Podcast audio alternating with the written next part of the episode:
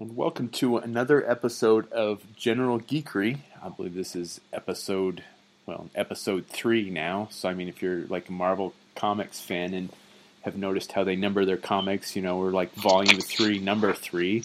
So, uh, this is Brian, and as always, I'm with JD. Hello. And uh, hopefully, you enjoyed our last show with uh, Mark Jackson's. Uh, um, uh, John Jackson Miller. John Jackson Miller. My brain just completely locked up there. John Jackson Miller. I'm like, uh, you know, that one guy, right? Star Wars books, you know? That was that like was awesome. awesome enough to come on the show with us. Yeah, so, yeah, brain fart. Um, I finished Lost Tribe of the Sith, so I thought that was a pretty decent book. Had, have you looked into getting that?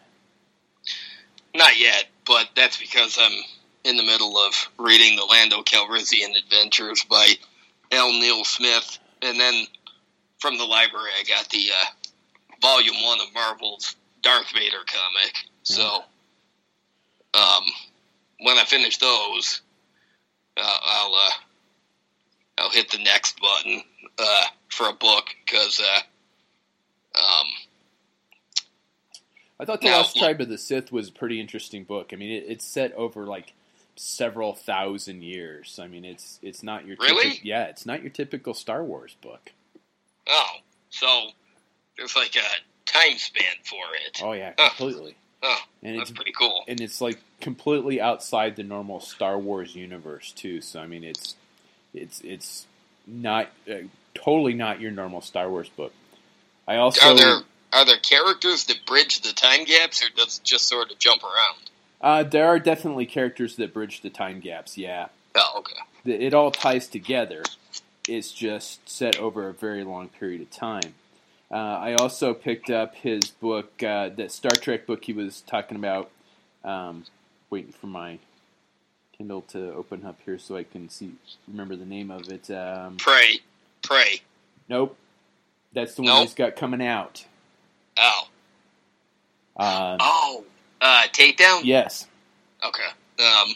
the one he described as Hunt for Red October, set in. Uh, Oh yeah, the one uh, Picard versus Riker. Yeah, I need to read that. Um. it was good. The uh, I, the I Prey re- series. I'm waiting until all three of them out, Yeah. so I can buy all three of them. Only because uh, that isn't to say that there won't be time gaps in between me reading it, but I want to. I just want to have them all. Understandable. That's definitely how I like to do things nowadays. I mean, I used to buy my comic books, you know, once a week, but now I get them, you know, probably I don't know three, four times a year, and I just sit down and read them all at once. Wow. Yeah. Um. Well, I get my comic books from the same guy that I've gotten them for, gotten them for, have gotten them through for the last thirty years. So he's up in Denver, and I live in Colorado Springs. So he just Um. piles them up and Oh, so you enough. just so you just binge read then? Yeah, pretty much. Ah. But Um, yeah, uh, I think you'll like Takedown. I really enjoyed it. It was uh, it was definitely a good book. Um, I uh, yeah, I'm, I'm gonna I'm gonna. I've got times where it'll take me a little while to get through a book, and then I've got times where it'll take me like a week, um, depending on how, uh, how dedicated I am and to reading it and how much time I've got. Um, cause, uh, like right now, I'm reading the Lando Calrissian trilogy. Now, look, Lando is either my number one or my number two favorite Star Wars character. But these books are they're less Star Wars and more standard sci-fi fare, I guess. Um, I mean, it's kind of understandable because when they were written, it was in the early '80s. It was around the same time frame that Brian Daley was writing those Han Solo books, Okay. and I was never the biggest fan of those either. Where early, early expanded universe Star Wars, sometimes I find it kind of hard to read. Not for any reason other than there wasn't there wasn't a lot established. There wasn't a lot for the authors to call on. So Yeah, most of it's based on the video games. Yeah, well, a lot of this, a lot of these books that were written, you know, long, long before Heir to the Empire. Um, these authors are sort of flying by the seat of their pants, literally, because Oh, both I novels I- feature the I'm- Millennium Falcon. Yeah, I'm following. And-. I thought thought you were talking about like Knights of the Old Republic books there. No, no, I'm talking, I'm talking these novels that were written. Splinter In of the the 80s Mind's Eye. What? Splinter of the Mind's Eye. Uh, post Splinters of the Mind's Eye, thank God. Um, but I haven't actually read that, but well, sometimes, sometimes the the ideas and the planets they use are a little out there. And now, I'm all for some trippy, crazy, outside the box Star Wars stuff, but a lot of the times these authors were just, you know, they didn't have any restrictions on what they could do, but they also didn't have any restrictions on what they couldn't do. yeah, so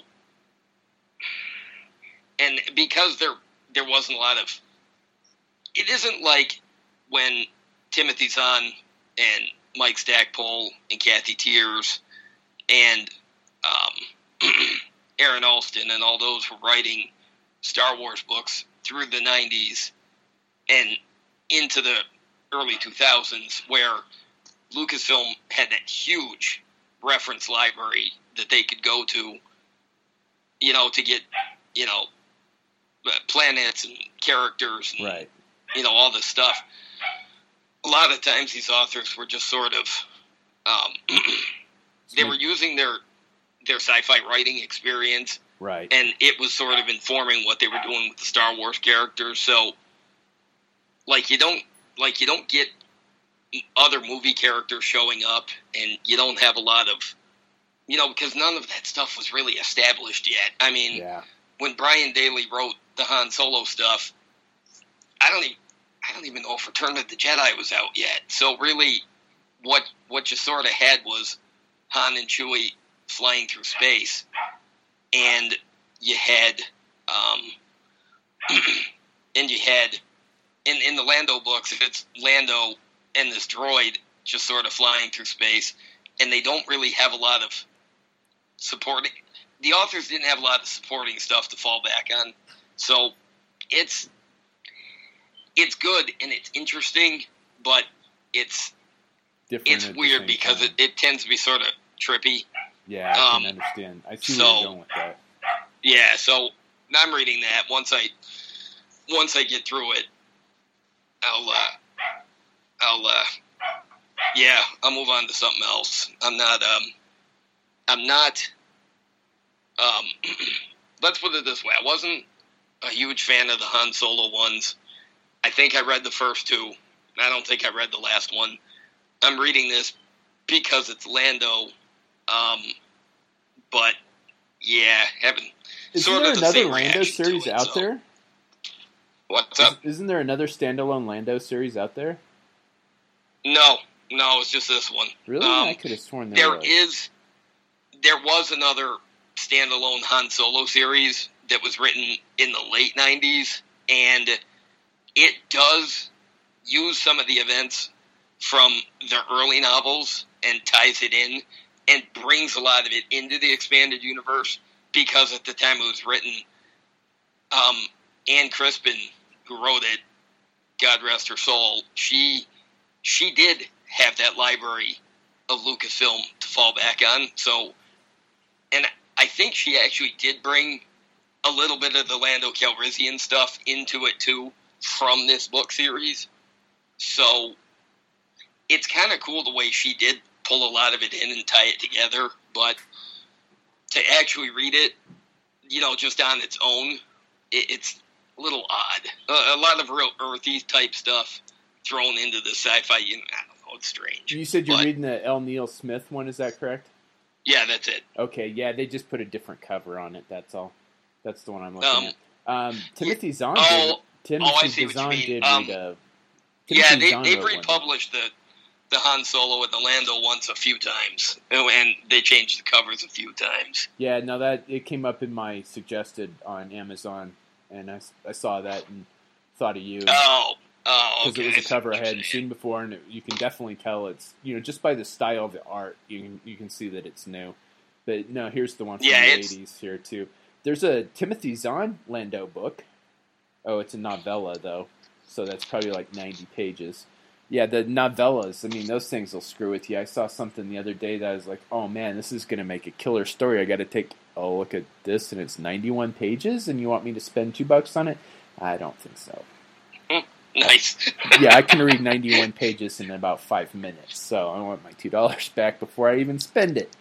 Uh, Um, well, you know what's funny about that is those, those short stories tend to be they tend to be just that they're so short that they don't even generally get audio books because uh, you know when it comes to the books, most of them I listen to on audio. Um, if I like it enough, I mean sometimes I get the book ahead of time and I'll read it, then I'll hear the audio. Sometimes I just listen to the audio because I get to take the story in.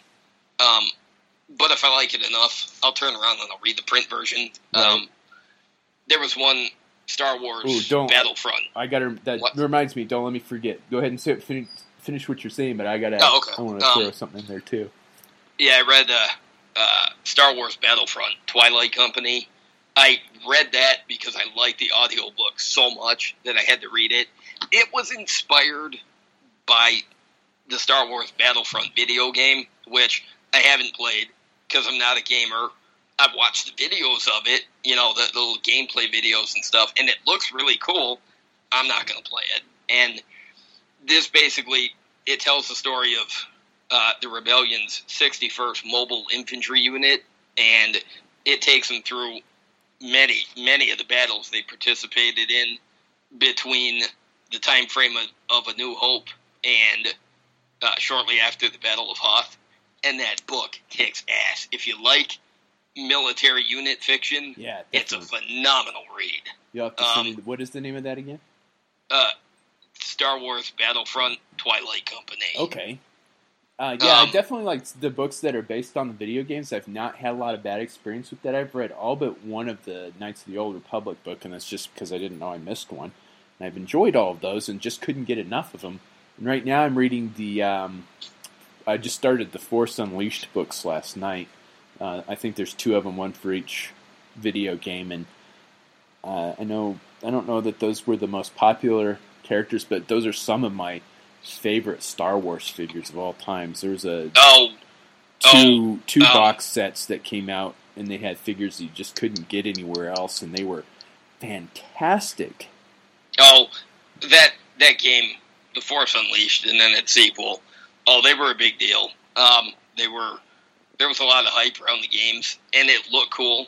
But um, I didn't read the books. Um, but all right, here's the coolest thing about it. Now, the guy that starred in those games is an actor named Sam Witwer. Now, Sam Witwer, after he did those, he went on to do voice work on the Clone Wars. He is the voice of Darth Maul on the Clone Wars. Nice. And now he's expanded. He does, he still does Maul, and because Maul was reintroduced at the end of Rebel season two, and he's also doing the voice of Emperor Palpatine Wow, on Rebels. that's cool. Um, he is a fantastic voice actor. The dude's got all kinds of range. But it's funny because I saw, I think the first, I think the first uh, Force Unleashed came out in like 2006. I saw the videos and it looked right. really cool, but I didn't know who he was at the time. Uh, 2011, I started watching a series on the Sci-Fi Channel called uh, Being Human. Well, Sam Witwer starred in that as a vampire, and it was only later that I made the connection Ah. that he was uh, Star Killer, yeah, and so that was really cool just to see that he was in those games, and he's got a he's got a big presence in Lucasfilm. In fact, I think he and a bunch of the other Clone Wars actors also did voice work on The Force Awakens. Like he did a couple of stormtroopers, and like he did one of the villagers on Jakku, and get another voice role in there. Nice. So that's pretty cool. But I haven't read the books. Maybe I should. Yeah, I'll let you know if you'll what what I think of them. The book that I was going to mention to you, if you haven't read it, you have to read it. Any geek, if you're a geek at all, geek nerd, I don't care what who you are, what you are, you have to read Ready Player One by Ernest Oh. Cline. I listened to the audiobook a couple of years ago. Um, Yeah, uh, That- the the audio book is is narrated by Wil Wheaton. So that, yeah, that tells he you did how a really big of good job. Yeah, he Um, did a hell of a job. So yeah, that tells you how big of a, a a geek book this is. If Wil Wheaton's doing the Well- voice narration for it, They just they just started shooting a movie of Ready Player One they did. like Spiel- last week. yeah, Spielberg's doing it. Yeah, and and like I saw the first set pictures and that that trailer park that the kid lives in with the trailers stacked on top of each Yes. other, apartment style. That's pretty cool. Oh, I can't wait to see this. I've read the book probably about three times, and I've listened to the audiobook about three times. Yeah, I haven't read it, but I listened to it, and Wil Wheaton did a really good job reading that. And really, he he's like one of the voices of geekdom. I can't picture. There is nobody more appropriate to read that, and I know I haven't read it, but Ernest Cline wrote another book Armada. last year, and then Wil Wheaton came and uh, he did the the nar- the audio narration for that book too. Oh, I didn't know that. I haven't gotten the uh, audio book for that. I uh, the name of that book is Armada, and it's, yeah, that's it. Um, I, I've read that one once, and I thought it was pretty decent. I thought it was kind of along, not quite a carbon copy of Ready Player One, but it was it was pretty close. I you know it's, uh, how do was it maybe too? I, I maybe I read them too close together, but it was just like yeah okay, it was just kind of the same thing, just in a different style, but. oh, was so it didn't have nearly the the impact that Ready Player One did. No, and if if and impact is a, a really good word for anybody that has not read this. I mean, basically, this is set um, in the future, uh, dystopian type future. Everybody's like pretty much addicted to an online video game. The whole like world commerce and internet. It's what the internet evolves into. Basically, is what somebody described it to me as. And I think the book takes late takes place about thirty years in the future, but if shit keeps going the way it's going, in about ten years, fifteen years, that's what the world's going to look like. I won't argue with you on that. I think you're 100 percent right on that. And the the the creator of this this the, the it's called the Oasis is what the internet turns into. Uh, the It's creator cool. of it. It's a it's a cool concept. Oh yeah, it's awesome. Uh, he dies and basically leaves an Easter egg in the game to for someone to find. And I'm not going to tell you any more about it. Just you got to read it. Let's all right. We're not going to spoil anything, but if you grew up In in the 80s, seventies, eighties, or nineties, this thing has references to something, if not everything, that you were in. Atari video games, Nintendo video games, uh, Ghostbusters, it's got Buckaroo Banzai. classic- huh? Ghostbusters, Buckaroo Banzai, uh, Star Wars, music, video games, like everything pop culture in the '80s. Yeah, let's see. I know, I know. They bring up Rush, Yes, and uh, they bring up a few, a few other things. Having a brain fart. It's good stuff. Basically, everybody in the Oasis is a real person, but they basically live as their well, avatar characters. So, and nobody knows each other. Like nobody really yeah, they know each other through the through the characters their and and it's pretty cool because you meet a bunch of these characters that have their own online identities and then um, basically they're all competing to find this this thing. It's it's a mystery what the prize is. And they basically go through through all these references based on or what what this guy that programmed it put it put it into and a lot of memories from his childhood. It's it's crazy stuff. If you if you're nostalgic for anything that you grew up with you should read ready player one. Totally, the author was ernest cline. Totally worth worth every penny getting both the audio and the the either the electronic or the paperback copy. It's worth getting you know both editions just to read it. Just read it and then to hear Wil Wheaton read it is is worth it in and of itself as well. The, Yeah. the, the pop culture references are just are just phenomenal in this book. So yeah, I'm, I'm glad that you've read that. I was gonna gonna say if you hadn't read that, I was gonna like have to find a copy and send it to you and make you read it before the next. Oh, that's show. funny because, yeah, well, all right. What happened was, I think it was last year, year before, maybe it was two years ago. I read it because Ernest Cline was a guest on uh, Rebel Force Radio, Oh, which no is way. one of my favorite Star Wars podcasts, and he was talking about Ready Player One. So I went and I bought the CD, like the CD set. This was before I had an Audible account for audiobooks. Yeah. So I listened to the CDs because he plugged it, and that was good stuff. So Oh man, yeah, I'd like to get him on the show sometime. Um, boy, wouldn't that be a hell of a thing? Yeah, I bet, it's pretty hard now with the movie coming out and everything. Yeah, I was gonna say. I think uh, I think he's a little more high. Pro- he's a little more high profile than he was at the time. Uh, speaking of other kind of just like sci-fi books that uh, have been kind of big in the last couple of years. Well, I mean this this one's big in the last couple of years to me. But uh, have you read The Martian? No, Oh yeah, you should read that, dude. That was really good. um, wasn't it a short story? Maybe not. Maybe Uh, I'm thinking of something else. No, I think it's your. It's not a short. It, I think it was sort of a short story. This guy wrote this book about this guy, the first like manned expedition to Mars. They have a problem. They have to abort the mission, and one guy gets left behind. And Matt Damon. Yeah, the movie wasn't too bad actually, but the book is a lot better. And so this guy, you know, it's like Robinson Crusoe set on Mars, and it's written really well. Um, but the the story behind that is this guy wrote this this book just as an ebook, put it on Amazon for as as like next to free. It was as low as prices he could put it on, and then just basically forgot about it for a long time until he he's he's like I thought everybody that would have wanted to read it ha- had already read it until they called him and said, "Hey, we want to make a movie out of this," and then it just like exploded from there.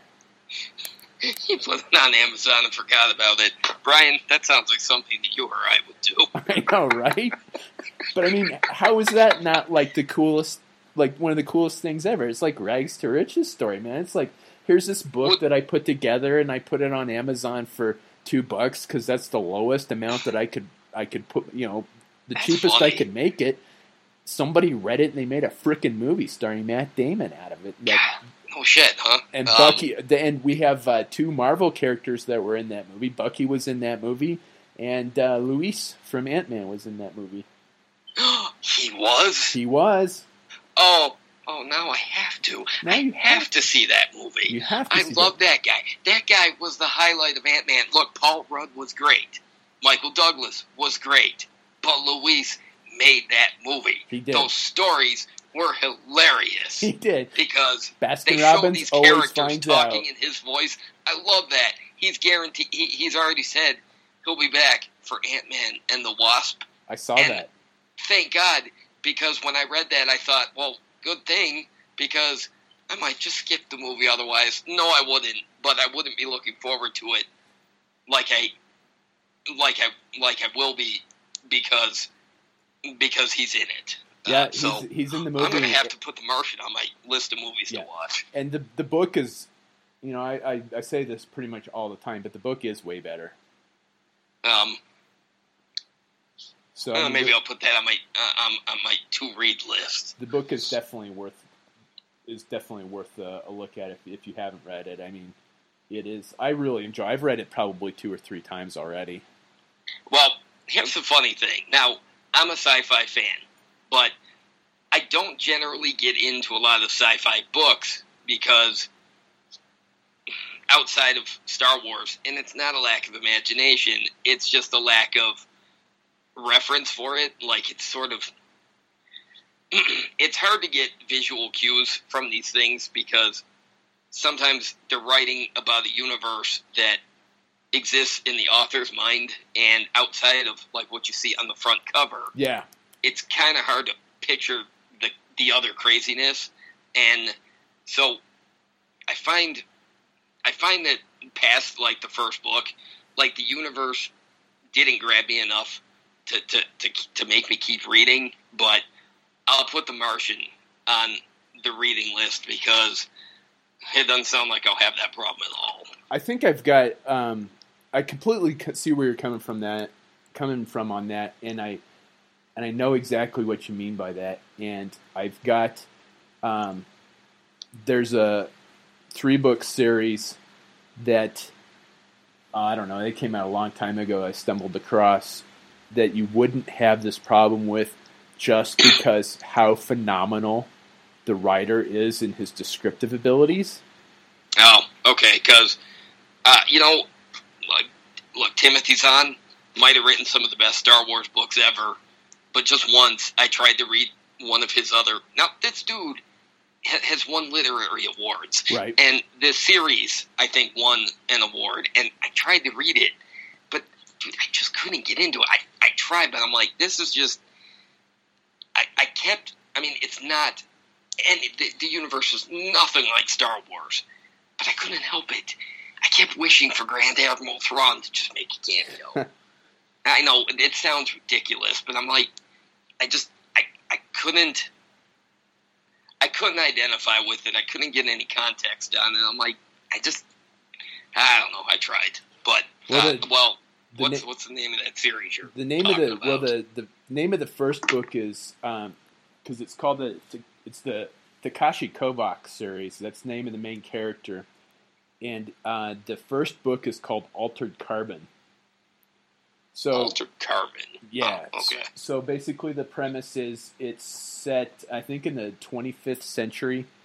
Um, basically, they figured out a way to digitize human consciousness. So at a certain age, everybody has a basically a hard drive put in their in their base of their spine to back up their their consciousness.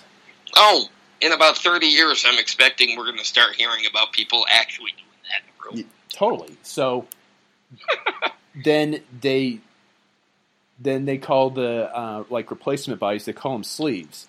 So you can get re-sleeved, and some of them are like synthetic, like combat models that are just like they've spliced with DNA. sleeves. Yeah. That is creepy as hell. It is, but it is a fucking good book. So the main character is like a ex special forces guy, and just the whole universe, whole universe is fantastic because they can, they can't, they have inter, have interstellar planets, but they don't have. It's not like faster than light travel. So these were all colonized, you know, several hundred years ago. But now they do what's called a needle cast, which is basically um, send your consciousness, you know, digitize your consciousness and then send it by, you know, like subspace frequency to the new planet, and they download it and decant it into a new sleeve on that new planet. So, is that kind of like. Oh, God, that's so creepy. Um, is it. Oh, so. they they send your. You can exist.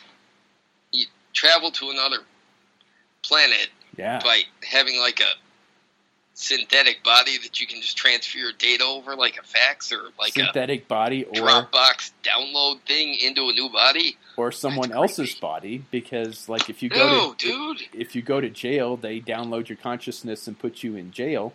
So it's like a simulated jail, and someone else can use your body while your consciousness is in jail. Okay, talk about a gender identity crisis, or, or I mean, uh, uh, like if you, or oh my god, dude, what if you're schizophrenic? Then, That's You've all got- your personality. then- That's not then your you've physical. got you've got a psychological crisis. So you'd have like a psycho identity crisis, and so if you're already crazy and somebody else puts their data into you, do you also get their crazy? no, because that's Okay. all all in your mind. That's not physiological. Okay, so their crazy goes to a different body, Yeah. and your normal takes over their body. Yep. All right, but you can But you become. still have the same physiological problems. So I mean, if the guy's you know a smoker and you weren't, then all of a sudden you're craving nicotine, and so if you. it's a good series. Trust me. I mean, it's. all right, it's, it's wait a minute. Can you be like a different species? Like if there's a synthetic frog, you can have a. No. Okay. no. But um, they they talk about uh, in one of these books uh, downloading uh, um, like their enemies into uh, like these the, these beasts, and then they'll do pit fighting. So yeah, maybe, but they're not. It's like I said, it's it, I really enjoyed it. I thought it was really good military sci-fi. That's fucked up. I want to read it just because I I, I, Like the premise. Oh yeah, the the premise is fascinating. There's three books. The first one's Altered Carbon. Uh, the author is Richard K. Morgan. He also wrote, uh, let's see, Altered Carbon, Broken Angels, and Woken Furies are the three books. He also wrote a Sword and Sorcerer series called, uh, I think it's the Steel Remains series. And I've read the first two books on that, and they were pretty good. Um, my only complaint about the author is he is just like so fucking descriptive that these books they're not they're about the normal length of a normal book but then he gets like towards the end and he's like oh i gotta wrap this up and then it's Tom, like Cl- i won't say it's I have- anti I have that problem with Tom Clancy novels. right i won't say it's It'll- anticlimactic but it, it's like it, it it'll get so so detailed. Yes. and it'll tell you everything about the plane or everything about the, the, the vehicle or and everything about the gun they're using and everything about their office that they're sitting in. And yeah sometimes the conversations are real short, so he can get back to like the details. That's funny.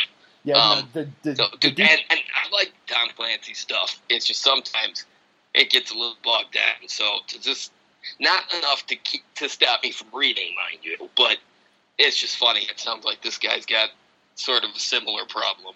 Yeah, he kind of does. Tom Clancy's books are definitely way longer, so you know Tom Clancy takes takes the time to to bring all the loose ends together in time. And that's what I really liked about Tom Clancy was he brought all those loose ends and tied them all together up at the end. I think he was the master of that. I've never seen anybody take so many different characters and then tie them into one huge central storyline and bring them all together so cohesively. I've never seen anyone do it before or since Tom Clancy. Um, just in the way he did it is just phenomenal. I mean, you know, it's, the, Um, the characters have like this just bit part, but it's this bit part is like an integral part of the story that would not have been able to take place if that character Well- didn't have his bit part. But the other thing with the Tom Clancy books is I, I don't. I, I don't know how he keeps track of the many characters. I don't know. It, it, but it's not even just in each book. It's for the course of a series Yeah, of books. These characters, they transition book to book to like, dude, this guy, the guy had like it's like it, it, he, he's like a hard drive for a brain. It's like it's like All right, sorry, folks. Uh, as you know, General Geekery fucking is a diamond in the rough, and Fucking it Skype. Would not be General Geekery if we did not have technical difficulties. Oh, dude, every podcast that uses Skype has this problem. Well, all right, It's just some some of them can edit it edit out. it out. Yeah. Yeah. so, So anyway, we were talking about Tom Clancy and how he's uh, just really not only good about bringing all the, the characters together into the books, but how he can continue these characters over a series of books. I mean, these books are like four or five hundred pages a piece, and he's he he wrote you know half the, more than half a Dude. dozen of them. one one of the ones that I got through Audible, the running time was I think it was 19 hours. Oh, I can't even imagine. I remember remember doing I I had to read one for oh I don't remember I like the a high school reading project I had to read like the teacher gave me some like insane amount of pages to read because she didn't think I could do it. I think it was like ten thousand pages, and she's like, "Yeah, you'll never do it in the time that I've allotted." She I don't know, and I read like three Tom Clancy books. Jeez. and it, Wait, it more you than got to read Tom Clancy in high school, dude. That's bad. Honestly, okay, I'll take that back. That was probably summer school, so I was not a. I am not a brain surgeon. Let's let's just go there, and especially not high school. So anyway, um, yeah. So I, I I had to like do a book report, and I didn't even get a quarter of the way through. And she's just, I don't want to hear it anymore. I'm like, no, but this is like the coolest thing ever. I just have to go on because I tried to draw like a diagram of how everything fit together, and I just couldn't do it. I was just like, but this pilot, and he did this, and it, and she's like, I don't care. I'm like, no, but you should because it's awesome. She's like, I don't care, but you were the one that assigned it to me. I'm trying to tell him. She's like, yeah, you did. I, that's, that's enough. I'm like, no, but it's awesome. You don't get it. she was so glad summer when summer school ended. Probably. Uh, okay, so that was pretty much the uh, our literary critique for tonight, which was we really didn't have much of a top, much of a plan for tonight's show. Well, that's funny. We we had a few topics, but that wasn't on the list. That was pretty Oh. cool. So yeah, the books to uh, we recommending are uh, JD's recommending the old Lando Calrissian books. Um, I'm recommending the. No, uh, I'm recommending Battlefront Twilight Company. Oh yes, okay. Oh, okay. No, I, I- if you're a Lando fan, uh, like I am, I, I, I, recommend it. If you if you like wonky sci-fi, I definitely recommend it. Um, uh, but yeah, uh, Star Wars Battlefront Twilight Company, everybody should read it. And I'll have to look at that. and I, I, I need to put The Martian uh, Totally. and uh, on my reading list. Uh, and uh, Altered Carbon series, uh, the Steel Remains series by Richard K. Morgan, uh, who's also won several awards for all of those books, I think. Um, Oh, and, and, and I'll read Star Trek Takedown too. Yeah, that was the other one, Star Trek Takedown. So that's kind of our literary critique for this evening. And yes, both of us can read. I know that will come as a shock to our listeners. But yes, both of us can read, and we actually read quite a bit.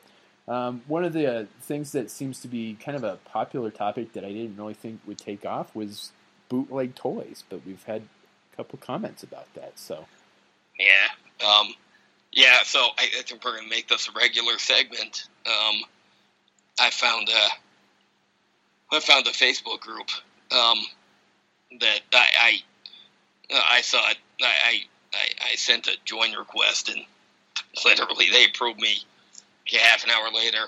It's called Star Wars Customs Resins Bootlegs. It's I mean, there are there are people that post their, their, their customs that are awesome, and there's these people that do the molding and casting, and they take a lot of these figures and they cast them up in all kinds of wacky, wonky colors. Um, there's a well, like there's a there's a multi-hued, uh, like garishly metallic colored Lando Calrissian figure. It's got like a green green head and a and a, and a, and a gold middle and like a like a bronzy orange lower and then looks like a gunmetal legs. I don't know, it's some crazy shit. Um, I think I've That's seen funny as hell. It's I don't think I've seen those, but I saw some at a um, the Colorado Springs comic book convention. Was like a it was like a Hello Kitty snow trooper. It was you know, all pink. It was really weird. there's a there's a there's a GI Joe fan in the GI Joe discussion Facebook group named uh, Kevin Watts. He does all kinds of crazy things like that. Um, but this this group, all right, let's put it this way: there's a uh, if you if you saw the the animated Star Wars stuff from from the '80s, you know the Boba Fett was in like those strange colors, is like blue and yellow, and and and The there's holiday special. there's a guy. Uh, yeah, but oh yeah, the, from the Boba Fett short, and then there was a couple episodes of the old Droids cartoon where Boba Fett showed up in the same colors. Well, the custom that a guy posted here, he used the vintage Boba Fett, and he changed up the sculpt uh, a little bit to to to make it a little more, uh, make the details.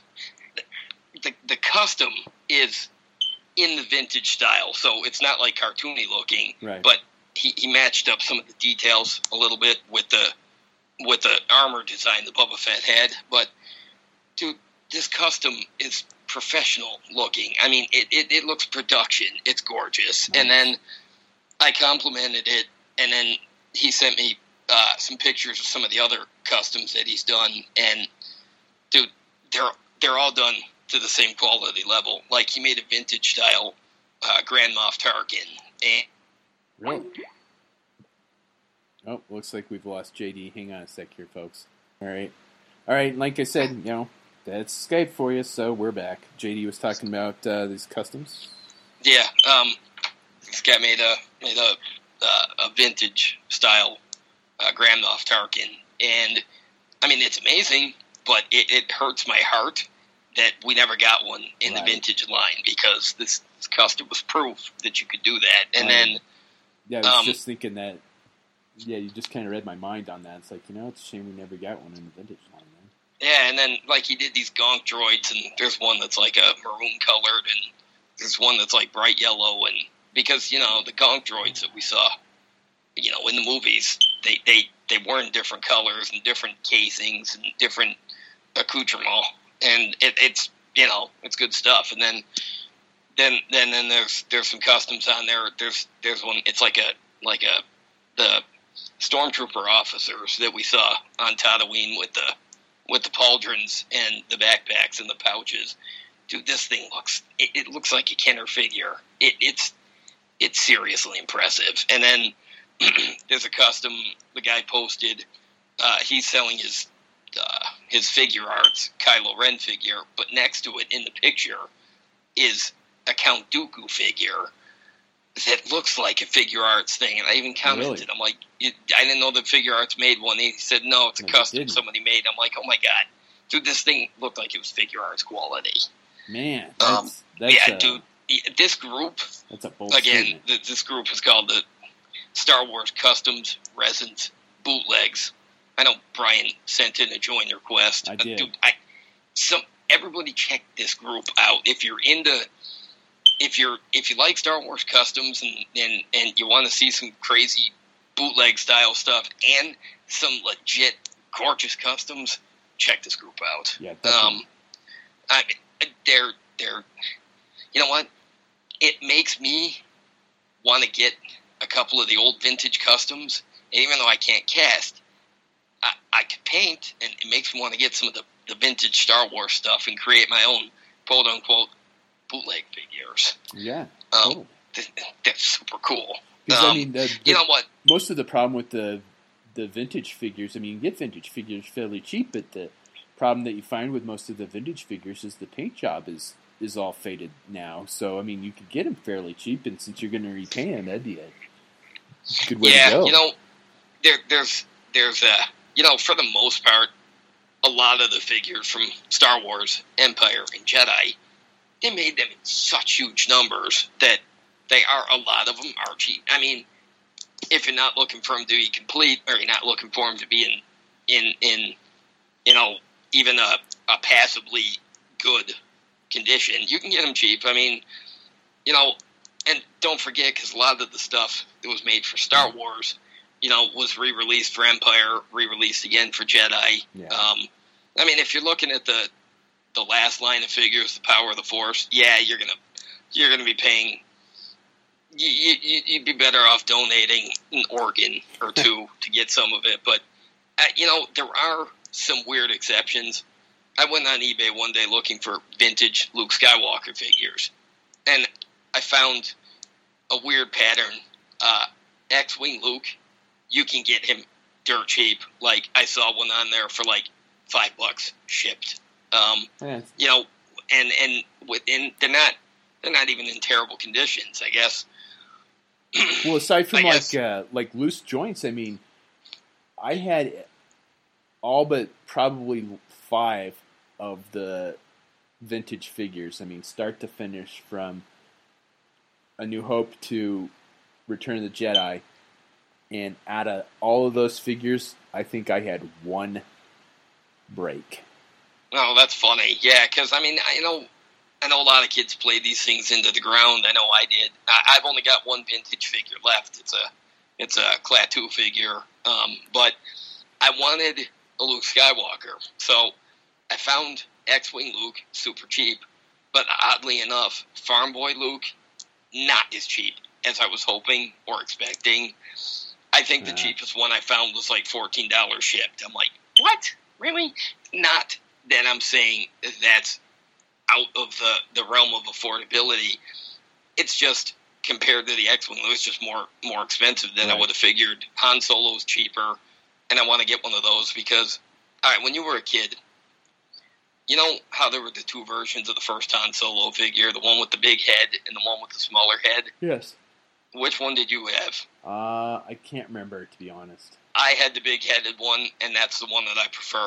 Um, uh, and I always thought Harrison Ford had kind of a big head, anyways, so I, I, I thought it fit. But um, the uh, the uh, but yeah, I mean, at some point I'd like to get a couple of the vintage things, but dude, I might I might want to get a couple to make customs, dude. This Sand Trooper that's posted, seriously, I even commented, I'm like, man, that custom makes me wish. I, I don't know why Kenner never did a, you know, I, I don't know why they never did the Stormtrooper officer because they Oh, made the Dewback, Yeah. uh, but which was you know all but cut from the movie then. But yeah, we never got the we never got the Stormtrooper with the with the command pauldron on. But I can't wait to see that thing. I mean, Sand Troopers. I don't remember. I remember when we were buying the 30th anniversary figures. Man, I could not pass up a Sand Trooper. I Um, probably bought 30 of those things. no, that's funny because. Man, they had those widely available for a long time Oh too. yeah, Kept bought a repackaging ton them. of those. Um, the uh, now my favorites, uh, or amongst my favorites, are the Scout Troopers. Um, Yes. and dude, when when they took the when they took the biker scouts and they they camoed them up for Revenge of the Sith, Yeah. dude, I was in nerd heaven right there. That was that that that forty first elite clone trooper in the in the Kashyyyk camo, dude. That's that's one of my favorite Star Wars troopers That was my time. first Um, Star Wars custom. I had forgotten about that when I had made the figure, but um, I had that was my first Star Wars custom was a, a Scout Trooper in camo. Well, you know, looking at this, looking at this group makes me really want to get a vintage biker scout and make a Kashyyyk version. Um, dude, they're so they're so freaking cool.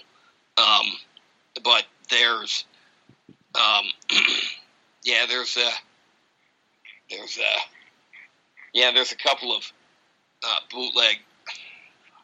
I was in, I think Family Family Dollar, Dollar General, one of them last week, and there, dude, there were some generic ass Transformers. Oh yeah, talk about bootleg heaven.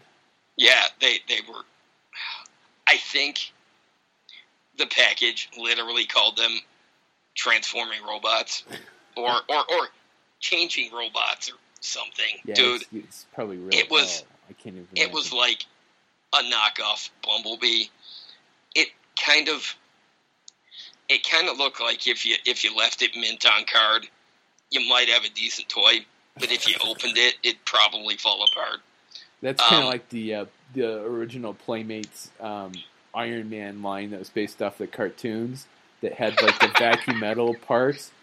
Those things looked so freaking awesome on the package. I mean, they're just beautiful on the package, but you open them up and you put them all together, and like you're like, shit. what is this piece of shit? What did I just spend all my money on? I have all of the Iron Man figure figures from that line, and I have them You carded. Don't I do. say I do. that's shocking.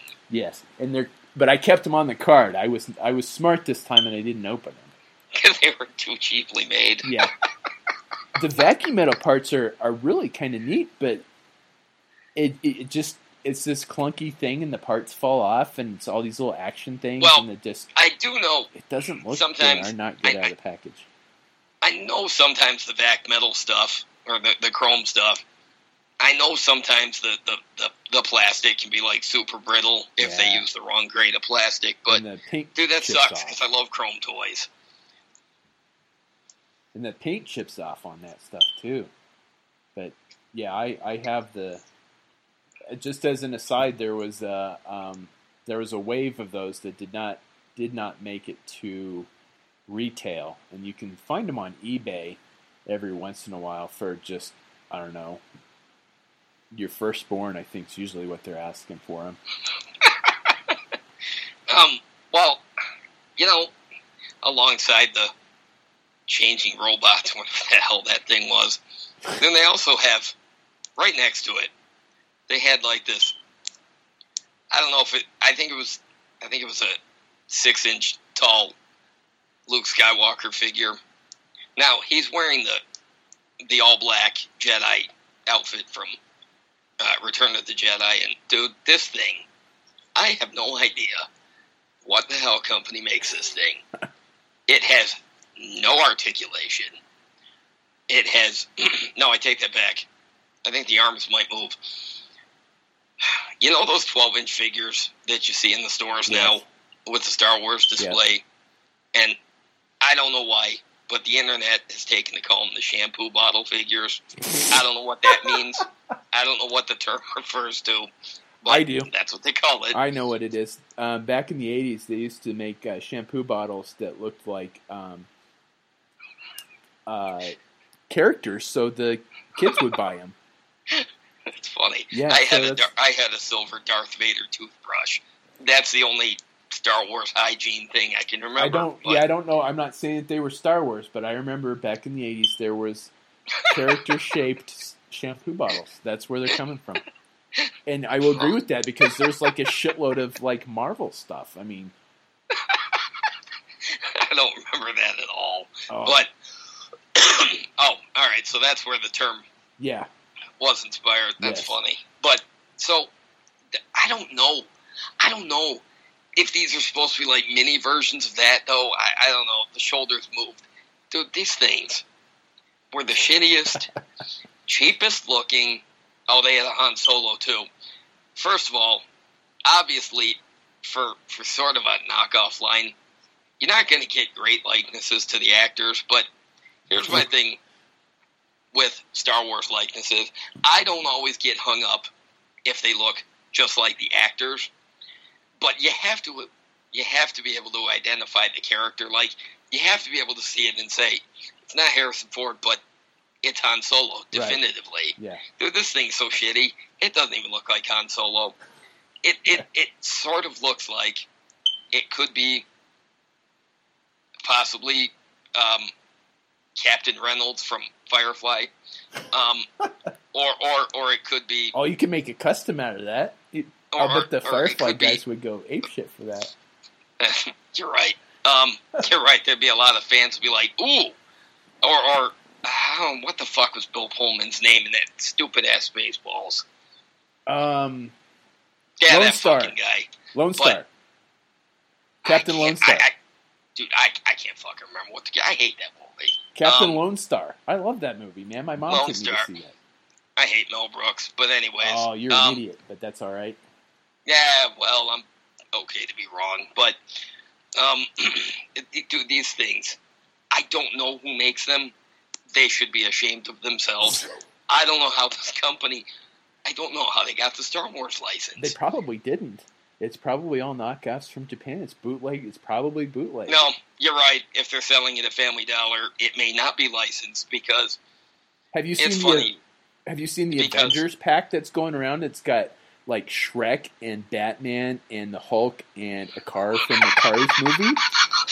what? Yes, I shit you not. I shit you not. I don't have one. I haven't found one, but I haven't. You know, I haven't been looking for it either. But yeah, it's got. I think it's Boy. got the Hulk, Batman, Shrek, and and the Shrek looks like something that somebody just pooped out and just you know it's like bad Taco Bell in a white shirt and brown pants. But Dude, I'll tell you what, man. There are many, there are many movie characters that I have wished would get toys. Shrek has never been on that list, no, but the idea of a multi-figure set with Shrek and Batman is kind of intriguing. yeah. Let me. I'm gonna. I'm gonna see if I can Google image it. I know I've seen it like a shitload of times. That I've never saved the image, but um, I'll, I'll see if I can find that and I'll post it on the. Uh, Dude, I'll post it on that like, page. bootlegs of a bootleg of a bootleg. Oh yeah, that's, the- that's exactly what they are, dude. So I mean, to what scale are they? Um, well, to their own scale, basically. Um, Of course, and then you know we talk about the shitty figures that come out of the general stores or the dollar stores, but and that that reminds me of the the GI Joe figures that came out of the dollar stores, and I mean that's the only version four Snake Eyes that we we got twenty fourth twenty fifth style sculpt, and I think that Black Cobra Trooper is the coolest Cobra Trooper that has ever been made. well, yeah. See, that was awesome because they used that Pursuit of Cobra sculpt. Like they used for all these figures. Oh, figures. I they found used, it. Yeah, they used the, the highly articulated. They didn't use a bunch of 25th anniversary dated sculpts. No, they used legit good sculpts on these things, and Yeah, dude, it was the only way that you could that that I mean, because they made they made the Storm Shadow that was in black and white, like the Ninja Force style, but then they did a repaint that was orange and white. But that's the only way that you can get a Chinzu. I mean, the package says Storm Shadow, but dude, Right. he's Chinzu from the Ninja Force line. He was Storm Shadow's apprentice, dude. This thing is the only way to get it. well, and that Black It's and White way- Storm Shadow too. Uh, yeah, I mean, it's and I have both of them. I do too. I still have them on Because- because me, Ninja Fanatic, right? it was the only way for me to get a Ninja Force Storm Shadow. And when I was a kid, dude, I loved the Ninja Force Storm Shadow. It was the only way for me to get, you know, a modern, you know, version of it. Because Without making a Yeah. custom of it. yeah, and I mean, I know Hasbro did these for that, you know, for that dollar store, you know, market, but dude, they wouldn't have otherwise made it because Uh-uh. the only other chance that, well, specifically um, Ninja Force Storm Shadow and um, and uh, that that that Black Ops uh, Cobra Trooper with the was it gray and is it gray and black I think or Yeah. silver and black I want to say Um, it's gold and black, but I don't remember. I think it's That- silver and black. those those might have gotten from the GI Joe Collectors Club eventually, but like Maybe. that cool urban gray Duke figure never would have happened. No. And you know, they made that thing in in the gray color that they did because I think they said it was sort of it was sort of a tribute to the to the way Breaker looked on the on the Sunbow cartoon. So Ah, because I think he was gray or blue on the show, so it was, or was it Breaker? I don't know. It was one of them. He was sort of a Sunbow style, and then, um, and then they had a, and then they had that shipwreck figure. It had the green sweater and it had the blue sweater, and the Yes. blue one was sort of a update on the on the spy troops, um, yep. or that the GI Joe versus Cobra.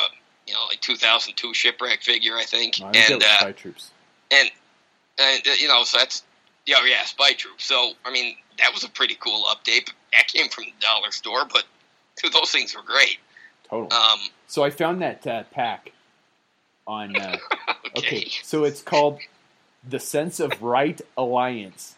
what? It comes with it comes with Shrek, Spider Man, Batman, Superman, a blue Power Ranger, and a blue Cars car.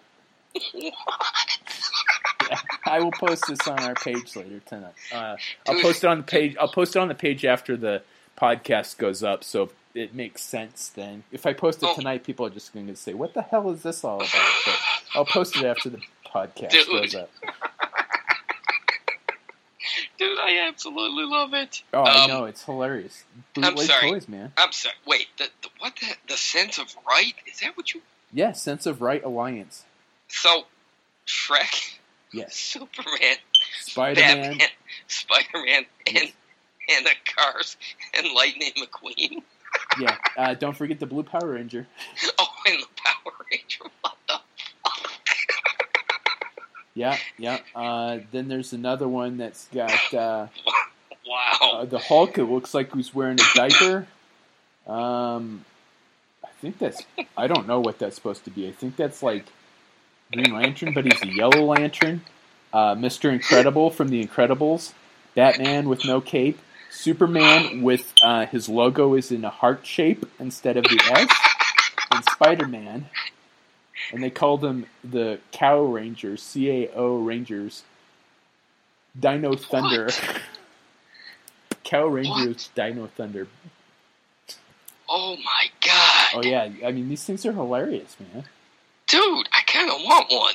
Oh, I know, right?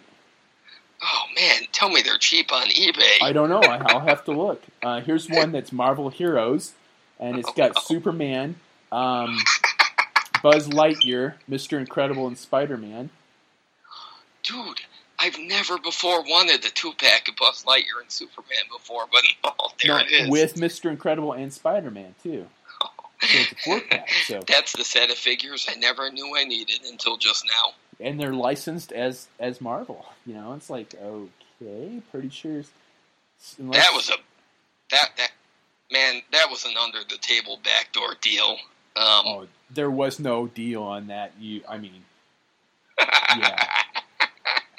yeah, totally. um, oh yes, folks, this is why this is why we're gonna this is why we're gonna have a bootleg segment on here. But Christ, I didn't expect to have the laughing fits. Oh, I know. Yeah, I'm gonna save the rest of those for next time because it just gets worse from there. That's awesome, dude.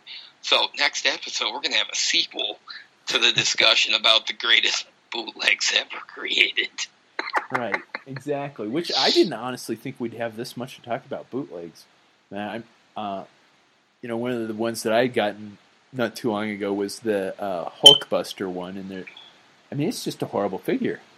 But there's nothing else like it, and, and there's two of them. And it's got a little pop-up helmet. One of them has uh, another has a regular Iron Man head under it, and another one has just it's supposed to be Tony Stark, but I mean it's like you it, it, imagine the Han Solo that JD just described that looks absolutely nothing like anybody that has ever lived on the face of planet Earth, molded in plastic and put under the hood of this Iron Man. That's what that Iron, that's what that Iron Man figure is. Dude, that's Oh fantastic. yeah, I'll take some Um, pictures of those uh, for the next show, and we'll talk about those. Oh fuck yeah! But on another note, folks, I got a figure last week that I meant to talk about. Oh yeah, we sort of ran that. out of time. All right, now the Star Wars, the Black Series, the six-inch line. It's an expensive line. They're very cool. Not my preferred scale, Yeah, and it's expensive. But you know, every once in a while, I want one. There's one that I, there's one I have to add. Well, I'm a big fan of Jabba the Hutt, and when I saw that they they made the six inch scale one, dude, I wanted it. Not for forty bucks. No way. Um, no way. You know, a Target clearance of like twenty five. I might have. I don't know. I, did, I thought might have gone for it if I'd seen it, honestly. but um, I never saw one when they clearanced them. I mean, it's just it's Jabba in a box. You know, it it looks just like the Return of the Jedi Jabba. I mean, it looks just like the puppet, like just like it. So it's very impressive. Well, I wouldn't have one now, except a couple weeks ago, Hasbro Toy Shop's eBay store had a bunch of the a bunch of the the Black Series stuff, both the you know the four inch line and the six inch scale. They had a bunch of the stuff like I don't know, like rollback clearance prices or I something. I didn't even know they had an eBay store. Neither did I until it was well. That was on the JediTempleArchives.com, which is Ah, the site that I go to for my Star Wars toy news, and they had it linked. So I went and I was like, oh, well, I didn't know, I didn't know Hasbro had an eBay store either. But um, so Huh. you know, I look and they had a bunch of the figures discounted. A few of them were, you know, a few of the the, the six inch figures were like five bucks off. A couple of them were like eight bucks off or something, and then the three and three quarter inch ones, like they had like Biggs and something else on there, and they were cheap. But, uh, but, um, they had they had the six inch Black Series Jabba, dude, eleven ninety nine, free shipping. man. All I had to pay was the tax, dude. I think I paid like twelve fifty for it. There was no way that I was passing that up. Yeah, that's a score. Now, when this Jabba figure came out, it for the regular retail line, it was just that. It was Jabba. It was a big Jabba in a big box. Now, at the same time, they put one out, San Diego Comic Con, that I thought there was a San Diego Comic Con exclusive one. yeah, it had. I think it had the the, the Salacious Crumb, Right. and and I think it had his Throne. his little. No, no, it was no, it was a cardboard throne in the Oh, box. okay. Um, but it it had its uh, like his hookah pipe and the and Ah. that fish tank or whatever Yeah. the hell that sat next to him. So, but this was just Jabba. But for for twelve bucks, Yeah. dude, yeah. Well, see, the thing is, when I initially wanted it, it didn't have anything with it, but I was okay with that because I am one of the few fans that likes the scene from the special edition with Uh, yeah. Jabba in Docking Bay 94. Now, not the 97 special edition where he looked unfinished and stupid, but if you look at the, what, the 2011, 2012, whenever the, whenever the first Blu-rays of Star Wars came out, they put, they put the, you know, they, they tweaked some of the special effects, and basically, Jabba looked a hundred times better I haven't seen that. he looked he looked a lot like Jabba did in um you know he looked a lot like the the puppet you know it, you could tell it was Jabba this time it Huh. wasn't some big goofy looking worm no it was Jabba it was a CGI Jabba it looked like him and dude I like that scene but I'm a Jabba fan and I lo- I love the storyline of Jabba being pissed at Han Solo for dropping that, that cargo or whatever. Yeah. So I like that scene. Well, hang on. So with this Jabba not including anything, I'm not, well, that's okay because when I get eventually, if I get a, a six inch uh, Han and a six inch Chewie, you know, that I think it was like eight inches tall, but you know, it's a six inch scale Chewie, and then I get a Lando, I can sort of, um, no, Lando wasn't in that scene, but there's one coming, so I'm excited. But if I figured if I ever get Han and Chewie, well, I could do the Bay 97 thing because he's just, you know, he's just there in all of his hot glory. Well, you know, I thought, you know, you just, you he's got, he, you know, the figure's got the, got the seam where, uh, where the where the torso meets the meets the big slug body. So, uh, well, you know, swivel it around a little bit, and you got, you know, Jabba sitting there, you know, looking head on like like he did in the movie. Right. Well, here's the problem with that. There's a fucking action feature in this thing. Oh, you're kidding me. No, no, So And- was he wag his tail or something? no. You, you you lift the arms up, Yeah. and and it's attached to this this this uh this pneumatic thing in the mouth. So his mouth opens and closes. Now, Okay. two things about that. First of all, the effect itself is pretty impressive. Really? It it when when Jabba opens his mouth to laugh or talk in the movie, you know, and you see his big slug mouth open, it does look like that. So on an engineering level, I think it was a success. But functionality wise, dude, the torso doesn't move. Oh, It's dedicated. Okay, so here's the thing. In a six inch scale collector's line, why? is there Why? an action feature? Why do you why did they need to put that in there? I mean Okay, now the arms have dude pause it for one sec. All right. All right. All right, here's the thing. The arms have ball jointed shoulders Okay. ball jointed elbows and ball jointed wrists. Right. So, you know, the arms move. But I don't understand it because the sculpt looks so realistic. I don't know why they felt the need to put the action feature in. Now, okay, my three year old son, he saw it the other day. I knew he would. It was up on the dresser. I knew he would. and he he was, you know, he was looking over in that direction, and he got this big goofy grin on his face. I'm like, oh, he found Jabba. Sure enough. Um, now he's playing with it.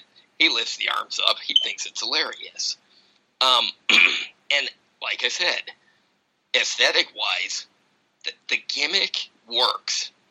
I don't like it though because if I want to do the custom of Bay 94 Han Solo, dude, I got to figure out a way to disable the mechanism. Well, that's what I, I was just going to ask you. Is there any way that you can take disassemble this and remove the mechanism? You know what? There might be, and I need I need to look into it. I need to see if anybody on the internet has done it because you know the plastic is probably soft enough that you could do it. Right. What worries me is that I'll just wreck the thing altogether. That instead of just taking out the torso, um, or you know whatever that whatever that that piece is in there that, that prevents the swivel. Right. if I, I, I'm sure I can disable it, but I don't want to wreck the plastic because I don't know. I don't know what the I don't know what the rubbery plastic quality is like. I don't know if it can be ripped. I don't know. Ah. I don't know.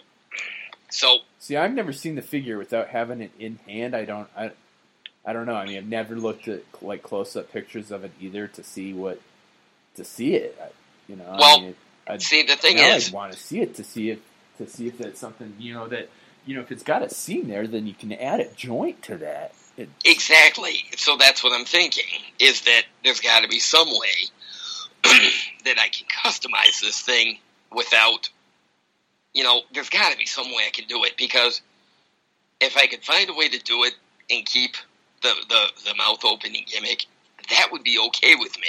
right. And, you know, when Jabba's like that, he doesn't have to come all the way around. He's just got to be able to come, you know, a little bit around. So if I could just add a little bit of movement, I don't know. I'll look it up on the internet because I'm sure there's Somebody. I'm sure there's Star Wars customizers that have done it. I'm sure there's somebody that's taken it apart to find out. Um. I mean, the, my first thought would be, and again, I haven't seen the thing. Would be to to pop it at the seam there, and to take like uh, any one of the old, well, not older, but any one of like the 30th anniversary Star Wars figures that like had a swivel uh, hip, you know, so they the swivel Yeah. torso where the the torso where the torso swiveled at the hip. So you know Yeah. they're both flat surfaces. I I cut that part out and Dremel into the bottom of Jabba and the top of Jabba, and then just sync sync them together. But I don't know. to try that, but I mean, You know that- what? That's See- my first thought to add the joint because you're only you only you're only trying to add a horizontal swivel, so that Yeah. that would be what I would do. You know, again, not having seen the thing, it's just taking a star, taking an old Star Wars figure out of your fodder bin that just has that swivel torso. Um, Yeah. like the Mandalorians. I think the Mandalorians have that one a lot yeah, um, Yeah. and then cut the top off the figure, cut the legs off of it, you know, just so the swivel's left, and then you could Dremel out a little bit of the bottom, a little bit of the top, and um, sink it in that way. Glue it back. yeah. You know what? Because I want to do it because, like I said, this thing is really impressive and it's really cool looking. And I'm not. You know what? If the gimmick didn't work at all, I'd just be pissed. Like I'm just ranting about it because I just I don't know. I don't understand the logic of putting it there in the first place because Yeah, I. I mean, I mean, obviously, there's going to be people to buy the six inch line, and some of the kids might like it. Maybe they will let their kids play with it. Maybe the collector themselves is actually going to use it, and you know, maybe I don't know, Uh, but I'm just I'm not sure why they had to put it there, and I kind of wish they could have found a way to do the, but whatever. It's just one of those things. yeah, they could have just done it without the action figure and still had the articulated jaw and arms. yeah, exactly. I I, I. I mean, I see where they're going because if you if you look back at Return of the Jedi, I mean, especially the older ones, when he's laughing, his arms do kind of flop around because it was a big puppet. So when he was laughing, his arms did kind of flop up and down.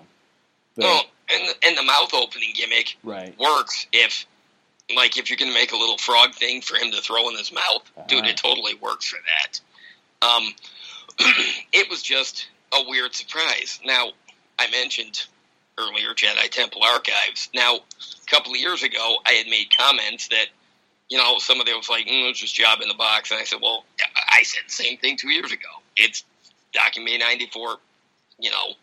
But now, at the time, it's because I was looking at the pictures. I'm like, ah. Well, then I go back and I re. I had no memory of the review. I reread it, and sure enough, it mentions it. I'm like, oh god. Um, but yeah. So, but okay, really, again, whether I can get the gimmick, whether I can get the thing to move or not, it doesn't. it's a bonus, but really, this thing was twelve bucks. Right. That you can't pass it up. Like literally, that's next to free for something that's this big. Oh yeah, something that was that expensive. but on another six-inch Black Series note, today in the mail, I got the six-inch Kanan Jarrus figure from Star Wars Rebels. He is hands down my favorite new character from the canon that's been established since 2014. He's my favorite character on the Rebels TV series he's basically a Jedi, one of the few that survived Order 66, but he was not a Jedi Knight yet. He was a Padawan. Ah. His master died. She told him to run, and he did. He escaped barely.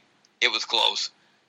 He was on the run for the storm from from the clones, who at some point transitioned to the stormtroopers. But he was on the run for a long time he was hiding out on these different planets. He was he was jumping around system to system. He changed his name from Caleb Dume to Kanan Jarrus, you know, as a cover. Uh, he put the lightsaber away. Dude, this character is excellent. He, um, John Jackson Miller's book, A New Dawn, was basically the world's introduction to Kanan, and um, and the, the pilot of the ship on Rebels, Hera, uh, she's a Twi'lek. Um, it, it was their introduction to the canon world, and it was great. But then I watch him on the show, and he's awesome. Um, he got his Jedi Knighthood on the show. You know, for a long time, for like 15 years, this dude was running around pretending not to be a Jedi, trying to forget all of that, traumatized by the death of his master. And, you know, he on the show, um, one of the one of the clones from the Clone Wars shows up, and you know he's an old guy, you know, because they had the they had the accelerated aging. Um, right. So he's an old guy, and even though he was an honorable clone that did not participate in Order sixty six because the little mechanism that that turned their personalities disabled it, he still didn't trust him because he didn't trust the clones because he watched them gun down because uh, his master was Depa Billaba, and he watched them shoot her in cold blood, just like we watched in the movie, just like we watched uh, Ki-Adi-Mundi and uh, Aayla Secura and yeah. Plo Koon all shot down by the clones. So, you know, basically this character, he, he's a Jedi who for a long time wasn't a Jedi, and only becomes a Jedi again when he finds his force sensitive kid – on this backwater planet that he realizes could possibly be another Jedi someday. So, mm. dude, this character has layers and layers on him. He's awesome. He's at first he was sort of described as a cowboy Jedi. I don't think he was so much a cowboy Jedi as he was just sort of a pragmatic. Um, um, he's a for a long time, he was basically a conscientious objector to his Jedi heritage. He was just like, no, no, he was working for a mining company and he was doing all these different things, but he basically grows into a teacher, even though he questions if he's qualified to be a teacher, and he questions if his force abilities are anywhere near refined enough to teach it to somebody else, but basically he has to try. Um, Nice. dude, this character is awesome. And last year, when Hasbro announced that he was coming to the six inch Black Series line, I was surprised because Rebels was still a young show, but I was happy because, oh, this is what Kanan looks like, uh, you know, in the realistic style. And So is it a realistic style figure or is it Yes. still the anime? no, it is, it is, it is realistically styled. Nice. it looks like all right on the cartoon he's voiced by freddie prinze jr Okay. this guy does an awesome job as kanan. He loves the character. The dude's a huge star wars nerd. I didn't know um, that. but he he he doesn't he doesn't do acting anymore really. He just uh, he does voice acting but he doesn't do a lot of movies and stuff anymore. But dude if freddie prinze jr ever decided to put on a wig with a ponytail and put on a green sweater and grow out uh, chin hair dude he would look like kanan and that's what this figure looks like Nice. they clearly l- made this thing look a little bit like Freddie Prinze Jr. because this thing is great and it's articulated just like the rest of the six inch black series is. Um, but on the show, his lightsaber, in order to hide it, he he engineered he re-engineered it so that the uh, so that the emitter top could be disassembled from uh, from the rest of the hilt. So if ever stormtroopers found it, they could look at the hilt and just think it was just some piece of junk, and then they'd look at the emitter and also think, oh, it's just you know some piece of random gear, and they'd never make the connection. And dude, the lightsaber that comes with this figure does that. Nice. It's super cool. And then both parts of it can be stashed on the belt that the figure wears. Oh, nice. Dude, it's super cool. And then he's got the holster for his blaster. And, dude, this figure is gorgeous. See, this is the It- stuff that frustrates me that they put all this time and effort into the six inch line and just totally blow off the four inch line. I mean, they've made awesome four inch figures before, and they did Uh, stuff like this in the four inch well, line. Just now, what's weird it. is they still have a few super articulated Star Wars figure, you know, three and three quarter inch, but I don't know. They made them Walmart exclusives. They're I've seen some get. of them, but it's dumb. Um, it's dumb because there's no rhyme or reason to the ones that come out. Um, but this Kanan figure kind of makes. All right, let's put it this way: the Rebels characters. There's two more slated to come out. They're making Sabine, who is basically she's a teenage Mandalorian. Um, Uh, yeah, she's seen a lot of- she's come. seen a lot of complaints that it's going to be she's going to be short packed. Um, oh, probably, but hey, that's that's why you pay. That's why that's why you put fifty bucks in the bank for you know when you get in on eBay. But you know, it's cool that they're making her, and then next year they're doing uh, Hera, the the Twi'lek pilot that that I mentioned. That's the one I'd like to see. Yeah, I mean, dude, it's great. She's coming in the same series as uh, the Black Series Lando Calrissian, Qui Gon Jinn, and the Emperor's Royal Guard. Um, all of which I actually want. Um, but again, this line, they're expensive, and I Yeah. can't afford to get them all. No, but There's a bunch I'm of gonna them try to would get. have liked to have gotten that I just. I've been trying to get all the bounty hunters, but I missed the IG88, and I really, I don't know what it is about the first order flamethrower trooper that I just absolutely love the design of the armor, but I just can't justify spending 25, 25 bucks on a, the figure. Just Well, I just It's can't funny because I don't have I don't have the six inch first order stormtrooper, but I I like the first order stormtroopers better. I like the design because it's a little sleeker than the original trilogy stormtroopers, Oh, I agree. and but I don't have it because I never saw it. You know, Huh. but um, I uh, I obviously I have to get Lando um, because since the since the line launched, I said, "Where's Lando? Where's?" It's always my question. Where's Lando? Anytime, anytime there's there's Star Wars new anything announced, my first question is where's Lando? Well, he showed up twice on Rebels, so I'm happy. But Aren't they making uh, in the new three and three quarter inch black line the super articulated one? Isn't there going to be a Lando figure in that? yeah, yeah, Yeah, it's a re-release um, Oh, is it? from the vintage collection, Yeah, that's what I thought. It, well, it's a re-release of one of the best Landos they've made. See, and I still that's what that's what ticks me off about Hasbro. It's like okay, we have all of these new characters from this new movie that just came out that have crappy five point of articulation figures. So here in this super articulated three and three quarter inch black figure line, here's some figures you already have.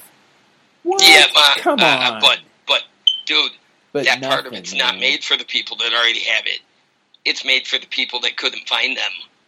So if you never had Lando, or you never had the super rare uh, Emperor's Royal Guard, or you never got the realistic styled uh, Ahsoka Tano figure that they made from the Clone Wars, realistic style in the vintage line, this is your chance to get them. Uh, I'll give you that, but it's because let's put it this way: secondary market prices on Ahsoka and the Royal Guard are astronomical. Yeah, I never did. Like- never was able to get the Royal Guard myself. Yeah, so that's that's what this is. Um, I, I can see I, I can see that point, but to me it's still frustrating because I still want a super articulated first order Tie Fighter pilot. I still want a super articulated um, flamethrower trooper. Uh, Hey, I still want a someday. super articulated uh, snow trooper. You know, I I still want the uh, super articulated, the one with the kind of like webbing on his chest. You know, um, I don't remember what? it was like a commander, I think, or something like that. I don't know. It came out in a, a boxed set. The five points was an Amazon ex- five points of articulation was an Amazon exclusive box set.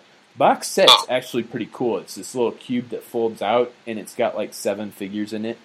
It's a really cool set. Dude, Oh. I honestly have no idea what that is. I want to see a picture of it. Yeah, I'll Um, send it to. Uh, I'll send you a, a picture of it because I, I I saw it on Amazon. I'm like, okay, that's pretty cool. So I pre-ordered it and I got it, and yeah, it's really fucking awesome. The way it, it folds up into this little cube and then it unfolds and it, you know, each Oh, facet cool. of the of the, it's like an army builder box basically because it's all of like the troopers, and that's that's pretty cool. See, for display, I don't mind. I don't mind the the the, the you know the limited articulation guys. See, and that's what Um, I, I didn't take. It looks so cool in the box that I didn't take it out. But anyway, Exactly. one of those, So- one, there's one of those figures that he's got like the, it's like the heavy gunner, I think, the first order heavy Oh. gunner. Oh, oh, oh, oh, oh! I see. With like the with like the harness on Yeah, the on harness. the toward You know and, dude? I the want big I and the big uh, Yeah. piece of artillery. Yes, I want a super Oh. one of those. Yeah. But Oh, no, yeah. we're gonna get figures that are or are already out. Yes, they're expensive on the secondary market, but they already exist somewhere. These do not. That's my that's my big beef. Okay, they've got years to make these things. Eventually, well, We'll see. well, think of it this way: the First Order is still alive and well. We're going to see him in Episode Eight. Oh, I'm not So- saying we're not. I'm just saying that they don't seem to be putting any effort into making decent three and three quarter inch figures. No, but um, like I said, First Order going to show up in Eight. You know, a lot of these troopers, I'm sure they'll be there. You know, And then we'll have new troopers in eight. And uh, geez, you know, look at the new troopers that are in Rogue One. Holy shit, I want those in three three quarter inch super articulated because those Oh. guys look fucking Oh. awesome. Let's talk about the Rogue One troopers.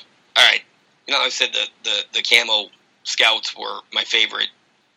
Well, for since Revenge of the Sith, they've never had competition. There's never been another trooper as cool as that until Rogue One, and they have those. I think Ah, they're calling them has been, but you probably The- haven't seen it. What? Imperial Naval Commando. Um. Imperial Naval Commando. What the Yeah. hell is that? Yeah, I. It's one I think they took off of one of my customs. Jeez. Um, Yeah, Google image uh, Imperial Naval Commando figure because I actually have a com- uh, custom called Imperial Naval Commando, and well, because I know, I know they got the Scarif Stormtroopers, otherwise known as the Shore Troopers. Dude, those guys are badass. They got that sort of cream-colored armor with the with the with the uh, with the fatigue pants and the the oh, the most badass looking helmet. It they they look like might be the same one. I don't know because I'm not sure what you're talking about. I'll see if I can find a picture for of it here and text it to you. Yeah, anyway, they keep going while I'm, while I'm they look like they could have been uh, specialized Republic clone troopers. Dude, now we now we see them working for the you know now we see that the Empire had these other fake you know troop classes, and it's so cool. I love those guys. And then look at the all um, shiny black armored uh, Death Troopers. Oh, I know. I, I'm dying to get that. I'm a sucker for anything that's black armor like that. I mean, you have the one set of six inch Oh yeah, figures that I have never been able to find and still want, and that's the Shadow Scout Trooper. yeah. Because I yeah, it's have got the- those. I have those in Yeah, three and three quarter the. Shadow Scout, the Shadow um, speeder bike, and the the Shadow Stormtrooper officer with the pauldron. Yeah, I mean, I have a Shadow Trooper still on the card, and I still have a couple of the San Diego Comic Con Shadow Scouts still in the box. I, Um, I love those yeah. things, but I was never able to find that. Well, they were.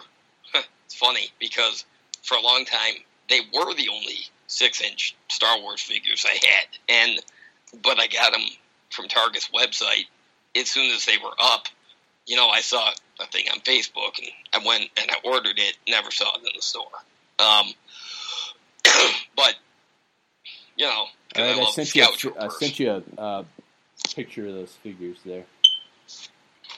Let me see. Yeah, so for our fans listening home, Google image Imperial Naval Commando. Interesting. They went with a traditional color scheme, but mine does not look too far different from that. What the hell is that? That is awesome. Yeah, they are fucking awesome. I don't remember. They came in a box set, I think. I don't remember what, Dude, and I those are. Huh. and I have them, and they're like two of my I, I whatever box they were in, I freaking ripped into it to get both of these guys because they're fucking awesome. Right? They're my like favorites, and they're really nicely articulated too. Wait those those all right, the things you just texted me a picture of. Yes, Those those aren't customs. those are not customs. Those Those are are- official Hasbro things. Yes, they are. Um, Dude, those let are they from Rogue One? No, they are not. These are probably three or four years old. Force Unleashed, maybe. Oh, okay. All right, cuz oh god, those are awesome. They are awesome. Well, And you know what? the only If Force Google, Unleashed figures I ever saw were the ones that they they individually carded. Like there was the the weird Zabrak chick, and there was Starkiller, and then there was Yeah. the the Imperial officer, um, and uh, Juno Eclipse, yeah, yeah, yeah. There was her, and there was um, Rahm um, Kota. yeah, yeah, yeah. That's right. The the the blind uh, Jedi Master. The the only box set I ever saw was uh, the three versions of uh, Starkiller. So Yeah, no, there was there was two, Oh. and I never saw them in the stores. Uh, I got lucky enough to find them at one of the local, um, like collectible stores here in town when Dion and Marcus were in town visiting, and I was able to haggle him. He wanted like eighty bucks for both of them. what? And I, Jeez. what I mean, they if you look on eBay, they go for about two hundred buck, two hundred bucks a box, and there's two sets. I mean, there's two boxes, so I mean, Huh? and I got him down to a hundred for both. What else was in that? What like? Uh, there was three different versions of Starkiller. Every one of them was fantastic. There was a new version of Juno Eclipse. His droid Proxy was in there, which is a really cool figure. Um, Oh, the clear Wasn't of the, stormtrooper. junk, the the junker looking droid? Yes. Uh, Oh, there they was made a two clear him, huh? the two clear, clearish blue stormtroopers.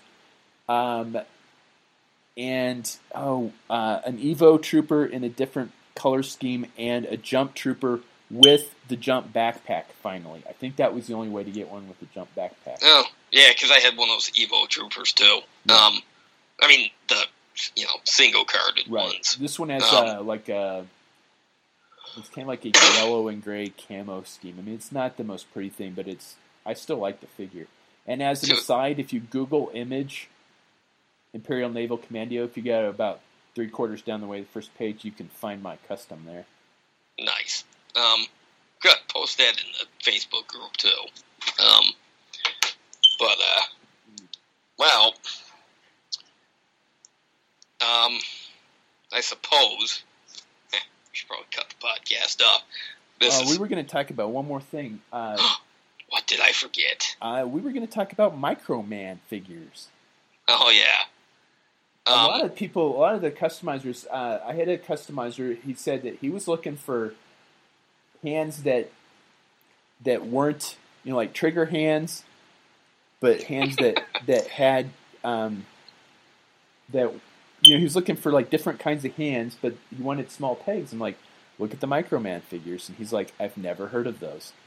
So yeah, I think yeah, anybody got like that's been customizing, chopping hands, and you got like uh, yeah, uh, you got like like open, um, like you got you know like um, fingers up, thumbs up, those type of all kinds of yeah, yeah they got yeah they got all kinds of weird uh, removable hands that have different poses. So I'm not the expert on Micromans. Jimbo uh, actually is probably the expert on Microman. We should get him on sometime. Hey, I got a couple of them from Small Joe's uh, some years back. Yeah, uh, they were, they is were where I was getting them for for customs.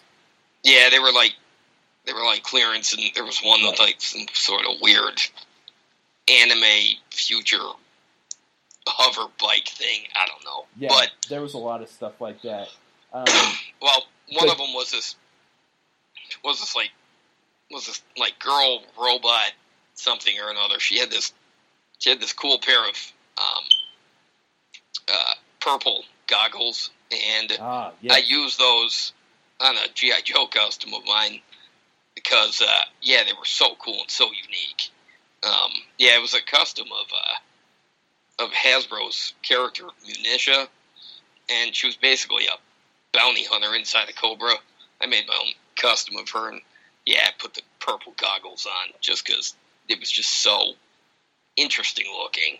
And uh, they made a crappy Cyber Viper um, in the Rise of Cobra line, and it came with this this mech. And wow, Oh, the figure they made was kind of shit. So I redesigned it, made my own custom of it, and he had this cool. There was a Microman with this cool, like dark green, uh, but it was a still a translucent visor, and I used that on the custom. yeah. So, I um, mean, so for parts, dude, those figures are awesome. yeah, most people don't know what these things are. I mean, they're what it is is it's a toy line from Japan. They're highly articulated. I mean, the most articulated three and three quarter inch figures I've ever seen. Yeah, totally. Uh, they're to give you an idea. They're definitely a precursor to the Vitruvian hacks by Boss Fight Toys. I mean, Yeah, oh, they yeah. have the same level of articulation that those guys do. Interchangeable hands. I mean, they all come with a set of hands. I mean, probably five or six different sets of hands. Uh, they had a couple licenses. Um, they had the Batman Begins license, and those figures are so incredibly rare and so incredibly hard to find that it's insane. Uh, I think they had there was a couple Predator figures and talk about expensive toys. I've only seen a couple of those on eBay, and they're usually going for about two hundred fifty bucks a pop. You know Uh, what? Microman would have been an ideal company to make like um, Tron figures. Oh yeah, totally. Because they used a lot of translucent plastic and Yeah, lots of lots of vac metalized chrome, yes, lots of lots of uh, clear plastic, um, lots of uh, if you like like crazy like sci-fi like jetpacks and and and and um, um, and like crazy wing setups and whatever. Yeah, Yeah, that's- totally. I've used a bunch of this the just fodder in in my customs, and you know I always get people asking, you know, where did you get that? And it's like it's a Microman, you know, random piece off a Microman figure. That you know, I mean, they don't make them anymore, and that really sucks. I made a, a custom four man SEAL team out of them, out of using the um, it was the animated Batman figures, but animated didn't mean the same thing back then. You know, animated now means the proportions are all off and they're all funky looking. Animated back then just meant it had the color scheme on a decent body. yeah. Uh, These they- are uh, They had a if you they had Superman. They had a real cool um, cyborg Superman figure. they had a oh Microman made a Superman. Oh, that's cool. Oh yeah, I'd and like the Supergirl. The Supergirl is actually.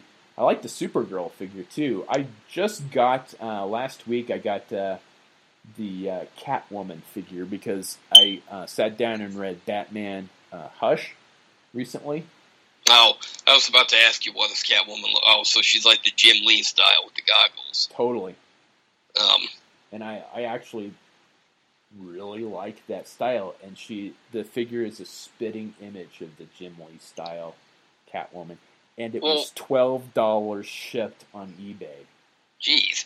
Well, who who else is in the line besides uh, Catwoman? I mean, is it a whole Um, line or is it just a couple of figures? Well, no, it was there was like I said there was a there was a, a couple figures for the Batman movie.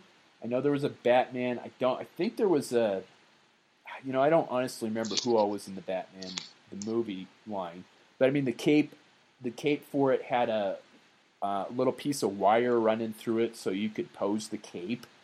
Oh, nice. Yeah, I had See- the figure and I didn't keep it, and now, now you can't get those figures. I mean, they're insanely expensive, which is really sad because they're awesome figures. But in that line uh, specifically, um, there's a Superman that's really nice. Um, Supergirl, there's a Batgirl. Uh, there was a Superman, or no, uh, and the Batgirl came with a Batman. So I think there's two different Batmans. Uh, the Catwoman and then the Cyborg Superman, which was really cool. Man, I want that Superman. Um, Yeah, I look on eBay, Um, man. The I didn't look at the Superman figure, but the but yeah, the well, because uh, cat one was twelve dollars. well, because I want a I want a three and three quarter inch Superman figure, but you know, the ones that has you know the ones that Mattel put out, you know, for the movies that you know they're they're hunks of plastic. Um, sadly, So, so I'm guessing these Microman figures are like the ones we were talking about, where they've got enough articulation to do any pose spot. Like yeah, these, because a couple I had, if you wanted them to do martial arts, you could do every martial arts move pose ever. You could do a crane kick. You could do a you know a split Jean Claude Van Damme style kick. You could do a you know you could um you know you could you can make them dance. You could do you know all kinds of yeah, totally. They do, um I mean, they could limbo. Let's put it that way. totally the the articulation's fantastic. My I think my and everybody else's only complaint is that they kind of sacrifice the detail of the sculpt of the limbs for the articulation. So the limbs are fairly lanky, but if you can get past that, everything else is fantastic. Um yeah, And for twelve bucks, I mean, geez, they're- they're they're not realistic. They're real streamlined. But if you're if you're looking for functionality instead of just presentation, Microman's a good way to go with it. and I, I say um, that. However, the I know the Predator figures were really, really nice. Well, you know the way they the way their their toy lines are engineered. Um, yeah, that's some pretty inno- innovative stuff. I can definitely see where. Okay, let's put it this way: only in the Japanese made toy line would you find a cape with a wire in it Right. just for posing. That's something that an American company would never do. Um, Uh, that like is that's- pretty cool. Yeah, the the Batman one was awesome. I, I wish I'd kept it. I took it apart for a custom that I never finished, but and then and, and it oh, came don't with you hate that? I do. And then it came with a ton of uh, cool gear. It came with a couple of the like magnetic bombs that he used. It came with the batarang. He came with the folded up batarang, and they all fit on his. The folded up batarang would clip into his belt. Oh, nice. Yeah, Man, makes me wish there was a Microman uh, Batman figure that was like Michael Keaton's Batman Returns style. I know. This was a. This yeah, this would have that uh, they'd have nailed it, man. Because the, the Batman Begins figure was really really nice. Um, Um, I'm trying to think. Seems like there was some other stuff, but I mean, yeah, it, that's the thing. We used to get these things. The Batman, the animated Batman figures were like I don't know five six bucks at Small Joe's because they they bought a bunch of them and then they couldn't get rid of them. And I was using them using the hell out of them for customs. I was kit bashing them into Star Wars figures. Um, I did, yeah, I did a couple of Star Wars fig- customs using parts from one from uh, the Microman series, just because the articulation was so awesome. they didn't do like they didn't do a like Flash or or um Uh uh huh. Boy, can you imagine how, how cool a Microman Flash would be? Oh, Um, Yeah. or, or a Microman um um ah, Martian Manhunter, dude, I'd buy the shit out of that.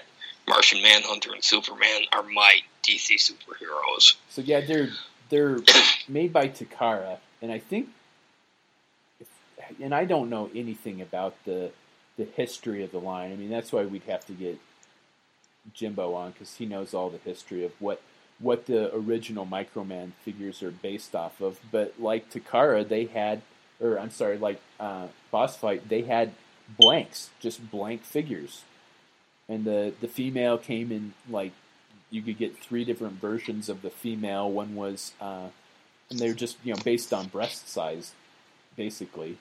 Uh, and then there was two different sizes of the male. One was just kind of regular, and then one was definitely like like beefy. And I did a uh, made a Conan the Barbarian uh, where he's sneaking into uh, Doom Mountain in that white and black uh, Oh yeah, face paint camo thing that they did. I made a custom of that using one of the, nice. one of the big. Oh, so they had, like, the- the like they got the the muscle bodies, but yes, you got one that's sort of more the, the lean muscle, and then you got the one that is the big bruiser type Right. of uh, like the Superman style or the or the Flash style, Yes. basically. and they're called the material. the The blanks are called material force figures, and they're those are really expensive. Marcus sent me his last two, and I just I haven't had the heart to use them.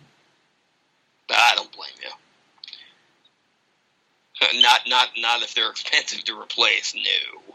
No, and the Superman that um, it says it's Superman Returns, but I mean the the the the head sculpt does not look like the actor. So I mean, it definitely it could be any.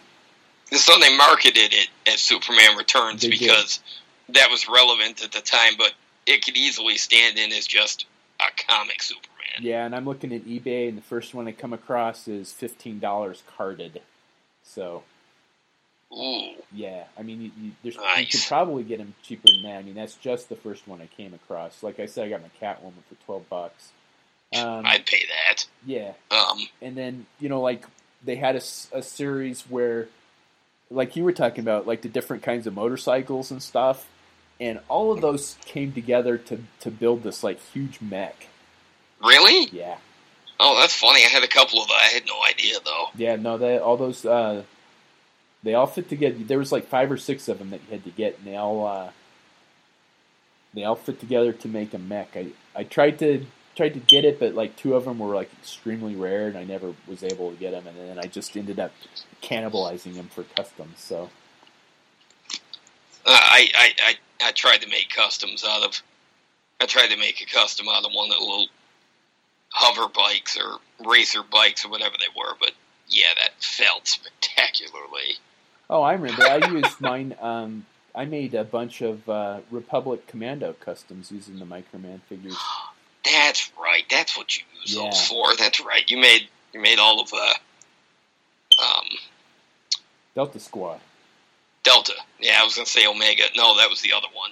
Yeah, Yeah. you made all the Delta Squad with proper articulation years before Hasbro did it. Yep.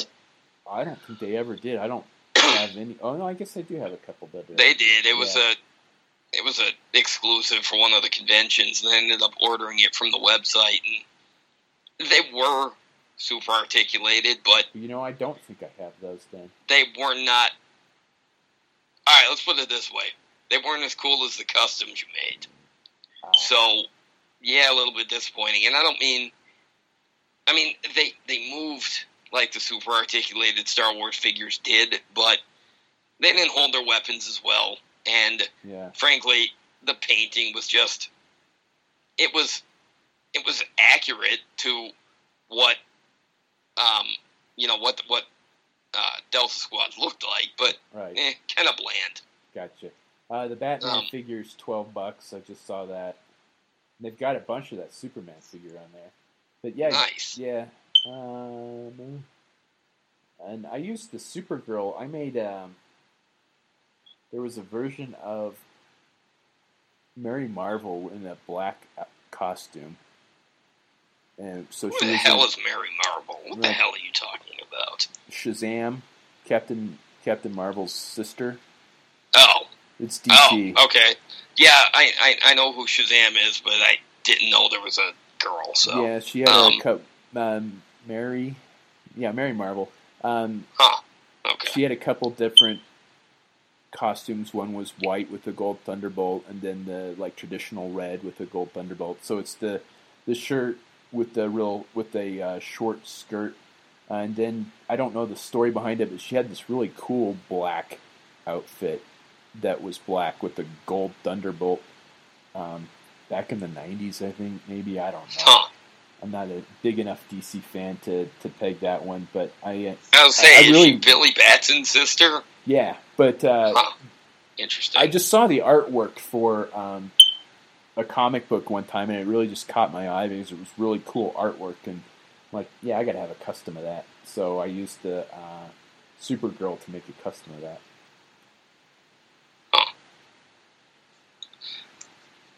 Uh, and we're getting close to two hours already, and then JD was going to mention something about the uh, Rogue One.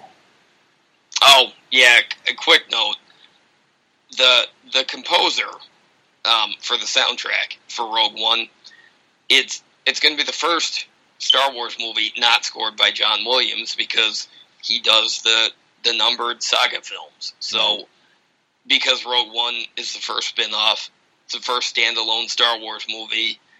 You know they're they're going to be trying all kinds of different things with these anthology movies, and one of them was oh, I don't know months months ago they announced um, that the composer for the soundtrack was going to be Alexander Desplat Desplat something. I don't know. It, it's spelled D E S P L A T but I have a feeling there's something supposed to be silent in there but Ah, I am totally unaware of his music.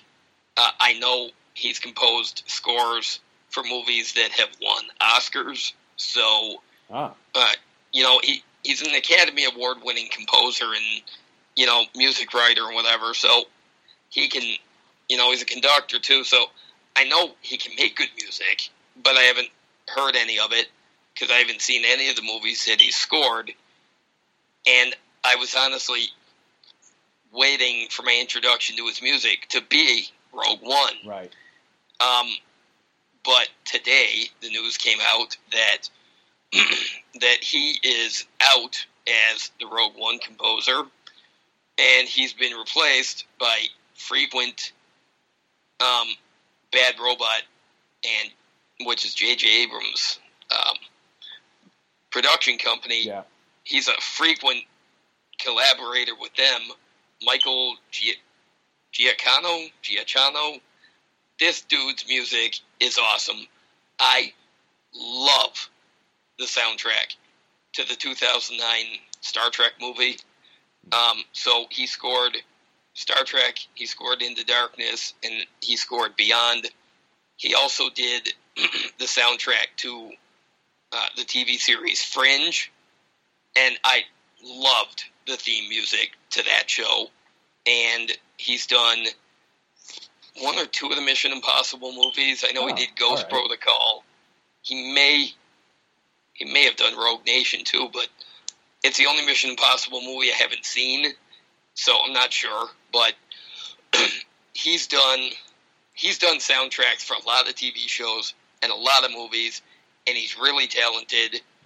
Um,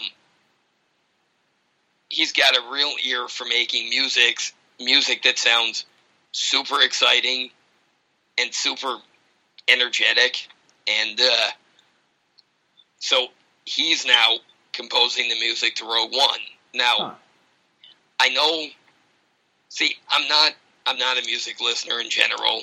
Um, I do listen to the radio, especially if my kids are in the car. um, but, um, like when it comes to me, my personal listening, really, it's it's mostly talk radio and podcasts and audiobooks, right. and you know, so I don't listen to a lot of music, but I do have a couple of soundtracks, and one of them is the Star Trek 2009 soundtrack. That guy can write some music, and he's doing the soundtrack for Rogue One. Now, I know a lot of soundtracks. I know, I know song soundtracks tend to those those have like rights things, so those right. get done earlier. Um, I I know a lot of musical scores. I know sometimes sometimes those those get composed just a few months before the movie. Sometimes they're not even edited into the movie until you know some short time frame before. So, see, I wasn't aware of that. It just seems like to me, and I know nothing about this, so to me, it just neither like, do I. It, it, this like, is all boy, stuff you know, that I've read the movie in the last couple of months. We're just getting ready to do the soundtrack for it now. It's like, man, this thing comes out in December. I mean, well, that was that was when I when I saw on Facebook that that uh, that Alexander Desplat was out and uh, Michael Giacchino was in. A lot of people that was their reaction. Oh my God, the, the release date's close, or they can have a delay, and basically, a lot of people who know what they're talking about responded with no. They said three months out. They said that's plenty of time huh. to, and it's also entirely possible that he could have he could have dropped out last month. He could have dropped out, you know, a couple weeks ago, and they only just announced it. Or it could be a situation where it just happened. Um, maybe, maybe in his head, maybe the new guy already has some stuff composed.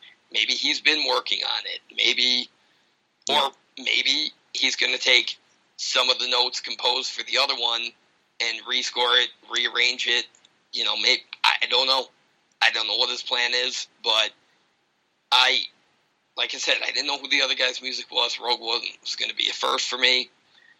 Probably the only, and now he's not doing the soundtrack, so now I'll probably never hear any of his music, and I'm fine with that. Um, because I'm pretty excited about this. Because, like I said, music score is not generally a big deal to me, but for a Star Wars movie, it's it means a lot, and I'm really looking forward to hearing what this guy does. Um, this might be the only musical talk we have on this show, but probably I figured the news is out there, and I thought it was pretty cool. So,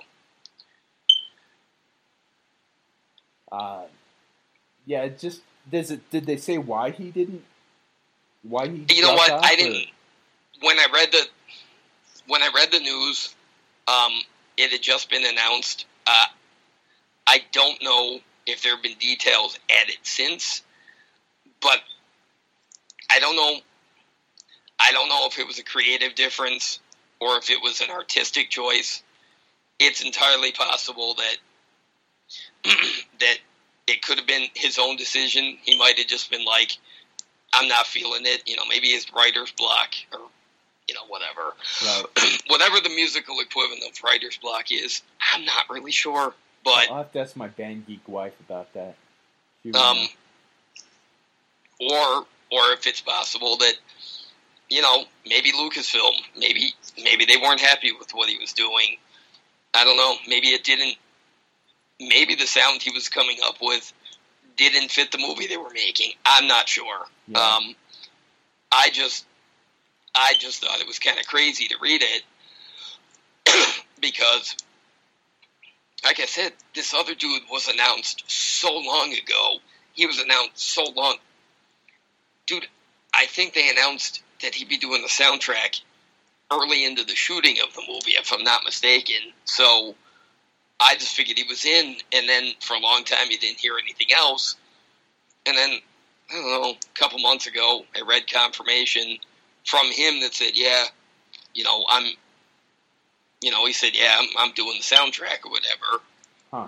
Don't know. Maybe there's been an issue all along. I don't know. It's very See, It's strange, Something like it's something like that. It's like you don't think about it, but the soundtrack, yeah, it could make or break a movie. I mean, people were Yeah. like all up in arms about the like Guardians of the Galaxy movie, and then you know the first trailer that came out, the soundtrack.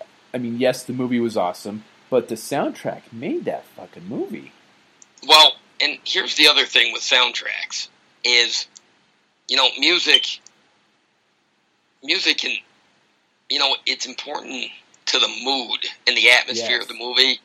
And if you got a movie that seems pretty cool, and then you hear the music during the movie, and it doesn't, it doesn't convey anything to you. See, sometimes there's movies I watch where honestly the score I don't notice it. If there's if there's a score over the opening credits or if there's a really impactful piece of music during the movie, I might notice it, but like throughout the movie, like if there's if there's a score behind dialogue or or if there's a score but it's sort of a, a softer sound over the events in the movie, I may or may not notice it. But the opening theme, you know, o- over the opening credits, you're always going to hear that. And Right. sometimes you watch a movie where it just doesn't sound right. Either Yes. either you feel like it's out of place or you just feel like the movie or the music is kind of boring or sometimes you just think I really just don't like the sound of this and this is not this is not a good sign for the movie itself. Um, I mean um, you know there, there's there's plenty of movies where you, where you'll watch it and you'll be like, this mo- this this song sounds like it's from a whole different genre Right. than what the movie is. Um, so, I mean, sometimes you'll hear like an electric guitar, like an electric guitar score over a movie about a detective. You know, that Sort would of like the Beastie ridiculous. Boys in no, I don't know. Ooh, Star Trek or something maybe? Wait, what? Something like the Beastie Boys in Star Trek, perhaps? Exactly. But in this one case, I was okay with that because Earth based culture, it was from Earth's history, and I like the Beastie Boys, and I don't care because that was fun. Yeah, But- sorry, you can't get me to go see that third Star Wars movie. I still want my money back for the first two. But you know what? Sometimes if you hear things like, um, like if you're watching like a movie that's supposed to have a lot of tension and sort of a lot of scary energy, but the music doesn't move it, you're not going to feel any sort of, you know, peril for the characters. Right. So the soundtrack really can be a big deal. Yeah, Look. agreed. I don't like Hitchcock movies. I don't like any of them. But the soundtracks, the the ones I've seen, the soundtracks always contribute to the mood. Um, because it it it uh it really it sets you up to let you know where what the director thinks you should feel here. You know, it's and I don't know. Yeah, I mean, Sometimes it's a big deal, only- and yeah, it's the only thing I'm worrying about. Is like, are they going to be? Uh, have they changed the? Is the mood of the movie going to change? And I hope it won't. I think that's. I hope not either. but I don't know. I've seen a couple of people online proclaim that they like Michael Giacchino's music and they feel like he is a big enough talent and he's got enough range that he could be one of John Williams' natural successors because let's face it, we all love John Williams' music. That dude is old. Yeah, he is. He came out of retirement to do The Force Awakens. He's doing the soundtrack to 8. he said he'd like to do the soundtrack to 9 someday. But he's still alive. yeah, basically that's what it comes down to. And Yeah. I've seen people that say that, that this Giacchino guy could be the new John Williams when we don't have the old one anymore. Well, that's now, a bold statement right there. yeah, I mean, I don't know. I'm, I'm not enough of an authority to, but Yeah, the no, music I've heard in the movies I've seen is really good. And he's good at setting a mood. So I have to think that this is good news for the movie. I sure hope so. Um, right. I mean, I admit it's going to be real weird seeing a Star Wars movie without John Williams music. yeah, totally. But, but see, the thing is, for the Clone Wars series and for Rebels, there was a the the, the composer is a guy named Kevin, or um, no, excuse me, um, Kevin Kiner. This guy, he he uses some of the some of the notes and some of the pieces that John Williams composed, and he puts his own spin on it, Huh. and he makes it fit seamlessly with the soundtrack. And if that's what this guy's going to do for Rogue One, I'm all for it. well, there you have it. And we are at just over two hours, so I think we're going to call that a podcast, everybody. Yep, put a bow on it, stick it in the mail, and uh, get this thing posted. And then next episode, we'll just see what happens because I have no fucking idea. Yeah, exactly. So, thank you for listening to General Geekery. We hope you've enjoyed it, but please tune in next time because next time we'll have no idea what we're doing again. Oh, I'll add, we're on iTunes and we are officially on Stitcher. Excellent. So, um, and if there's any other platforms people feel like we need to get the show on to, let me know. And that that does remind me. Now that you've said that, asking for uh, fan recommendations. Are there customizers that you would like to hear us hear us talk uh, interview? Are there uh, who would you like us to see have on the show as a guest? I yeah, mean, if, are there authors that you'd like to see if we can maybe get on? Um, I mean, we've talked about uh, getting, and this was a big if. We've talked about getting uh, legendary Marvel artist Jim Steranko on the show. Um, I don't know if that we're going to be able to make that happen, but holy shit, if we can get him on the show, it will be the best show ever because that man loves to talk and he loves to talk about himself, and he can do it well. Well, I've met him in what? person, and he is fantastic. So I'm, You know- I'm, we're looking into it. I don't know if we can make that happen, but it's, we're looking into it. well, our old show, some of our guests were other podcasters, and if there's there's other podcasters that you guys can think of that that you might want to hear on the show, let us know. We don't have any iTunes reviews. Somebody leave us one. Um, and um, And any suggestions? I mean, anything, any topics that you want us here to talk about? Any people you want to hear us have on yeah, the show? if there's if there's shit that you want to hear us discuss, and and we haven't, or you don't think we will, let us know, and we'll fit it into the show. Totally. Um, we do have some of our, uh, some of the like some of the people we do have lined up. Um, our buddy uh, Julian, who lives in France, uh, he runs a online toy magazine in France, and uh, we're going to have him on the show because he he's just he's a wealth of information, and I think it will have a it will be a cool to have someone from um, across the pond on the show. I'm I'm talking to the two guys that run the Kickstarter for Eagle Force Returns. They've agreed to be on the show. I just need to schedule it. Yeah, and that's that's definitely gonna be the hard part for uh, for us. Definitely is getting schedules worked out, but um, we definitely have people in the in the wings that we've that have agreed to come on. Uh, Sith Fire 30's agreed to come back on one uh, again. Um, uh, Oh, remember- good. When he's on, we should sit there and take notes and have Right? him keep repeating stuff. Totally, we'll have to have Dion on again just so he can take notes. All right, but uh, that's about it. Uh, like JD said, follow us on iTunes, follow us on Stitcher, leave us reviews, and uh, pass us along to your friends. And We, yeah, we have a community on Facebook. Find us. Yep. Uh, it's uh, just General Geekery. I think. I think it's Yeah. just General Geekery. It's not General Geekery podcast. I was going to change that, Nope. but I don't think I can at this point. So just General Geekery on. Uh, f- yeah, follow us on Facebook. Um, we do try and keep that updated. I, not as much as I'd like to, but you know we post stuff up on there. I post my customs, um, all kinds of stuff. So I think that's it, and we'll call it a good night. Good night.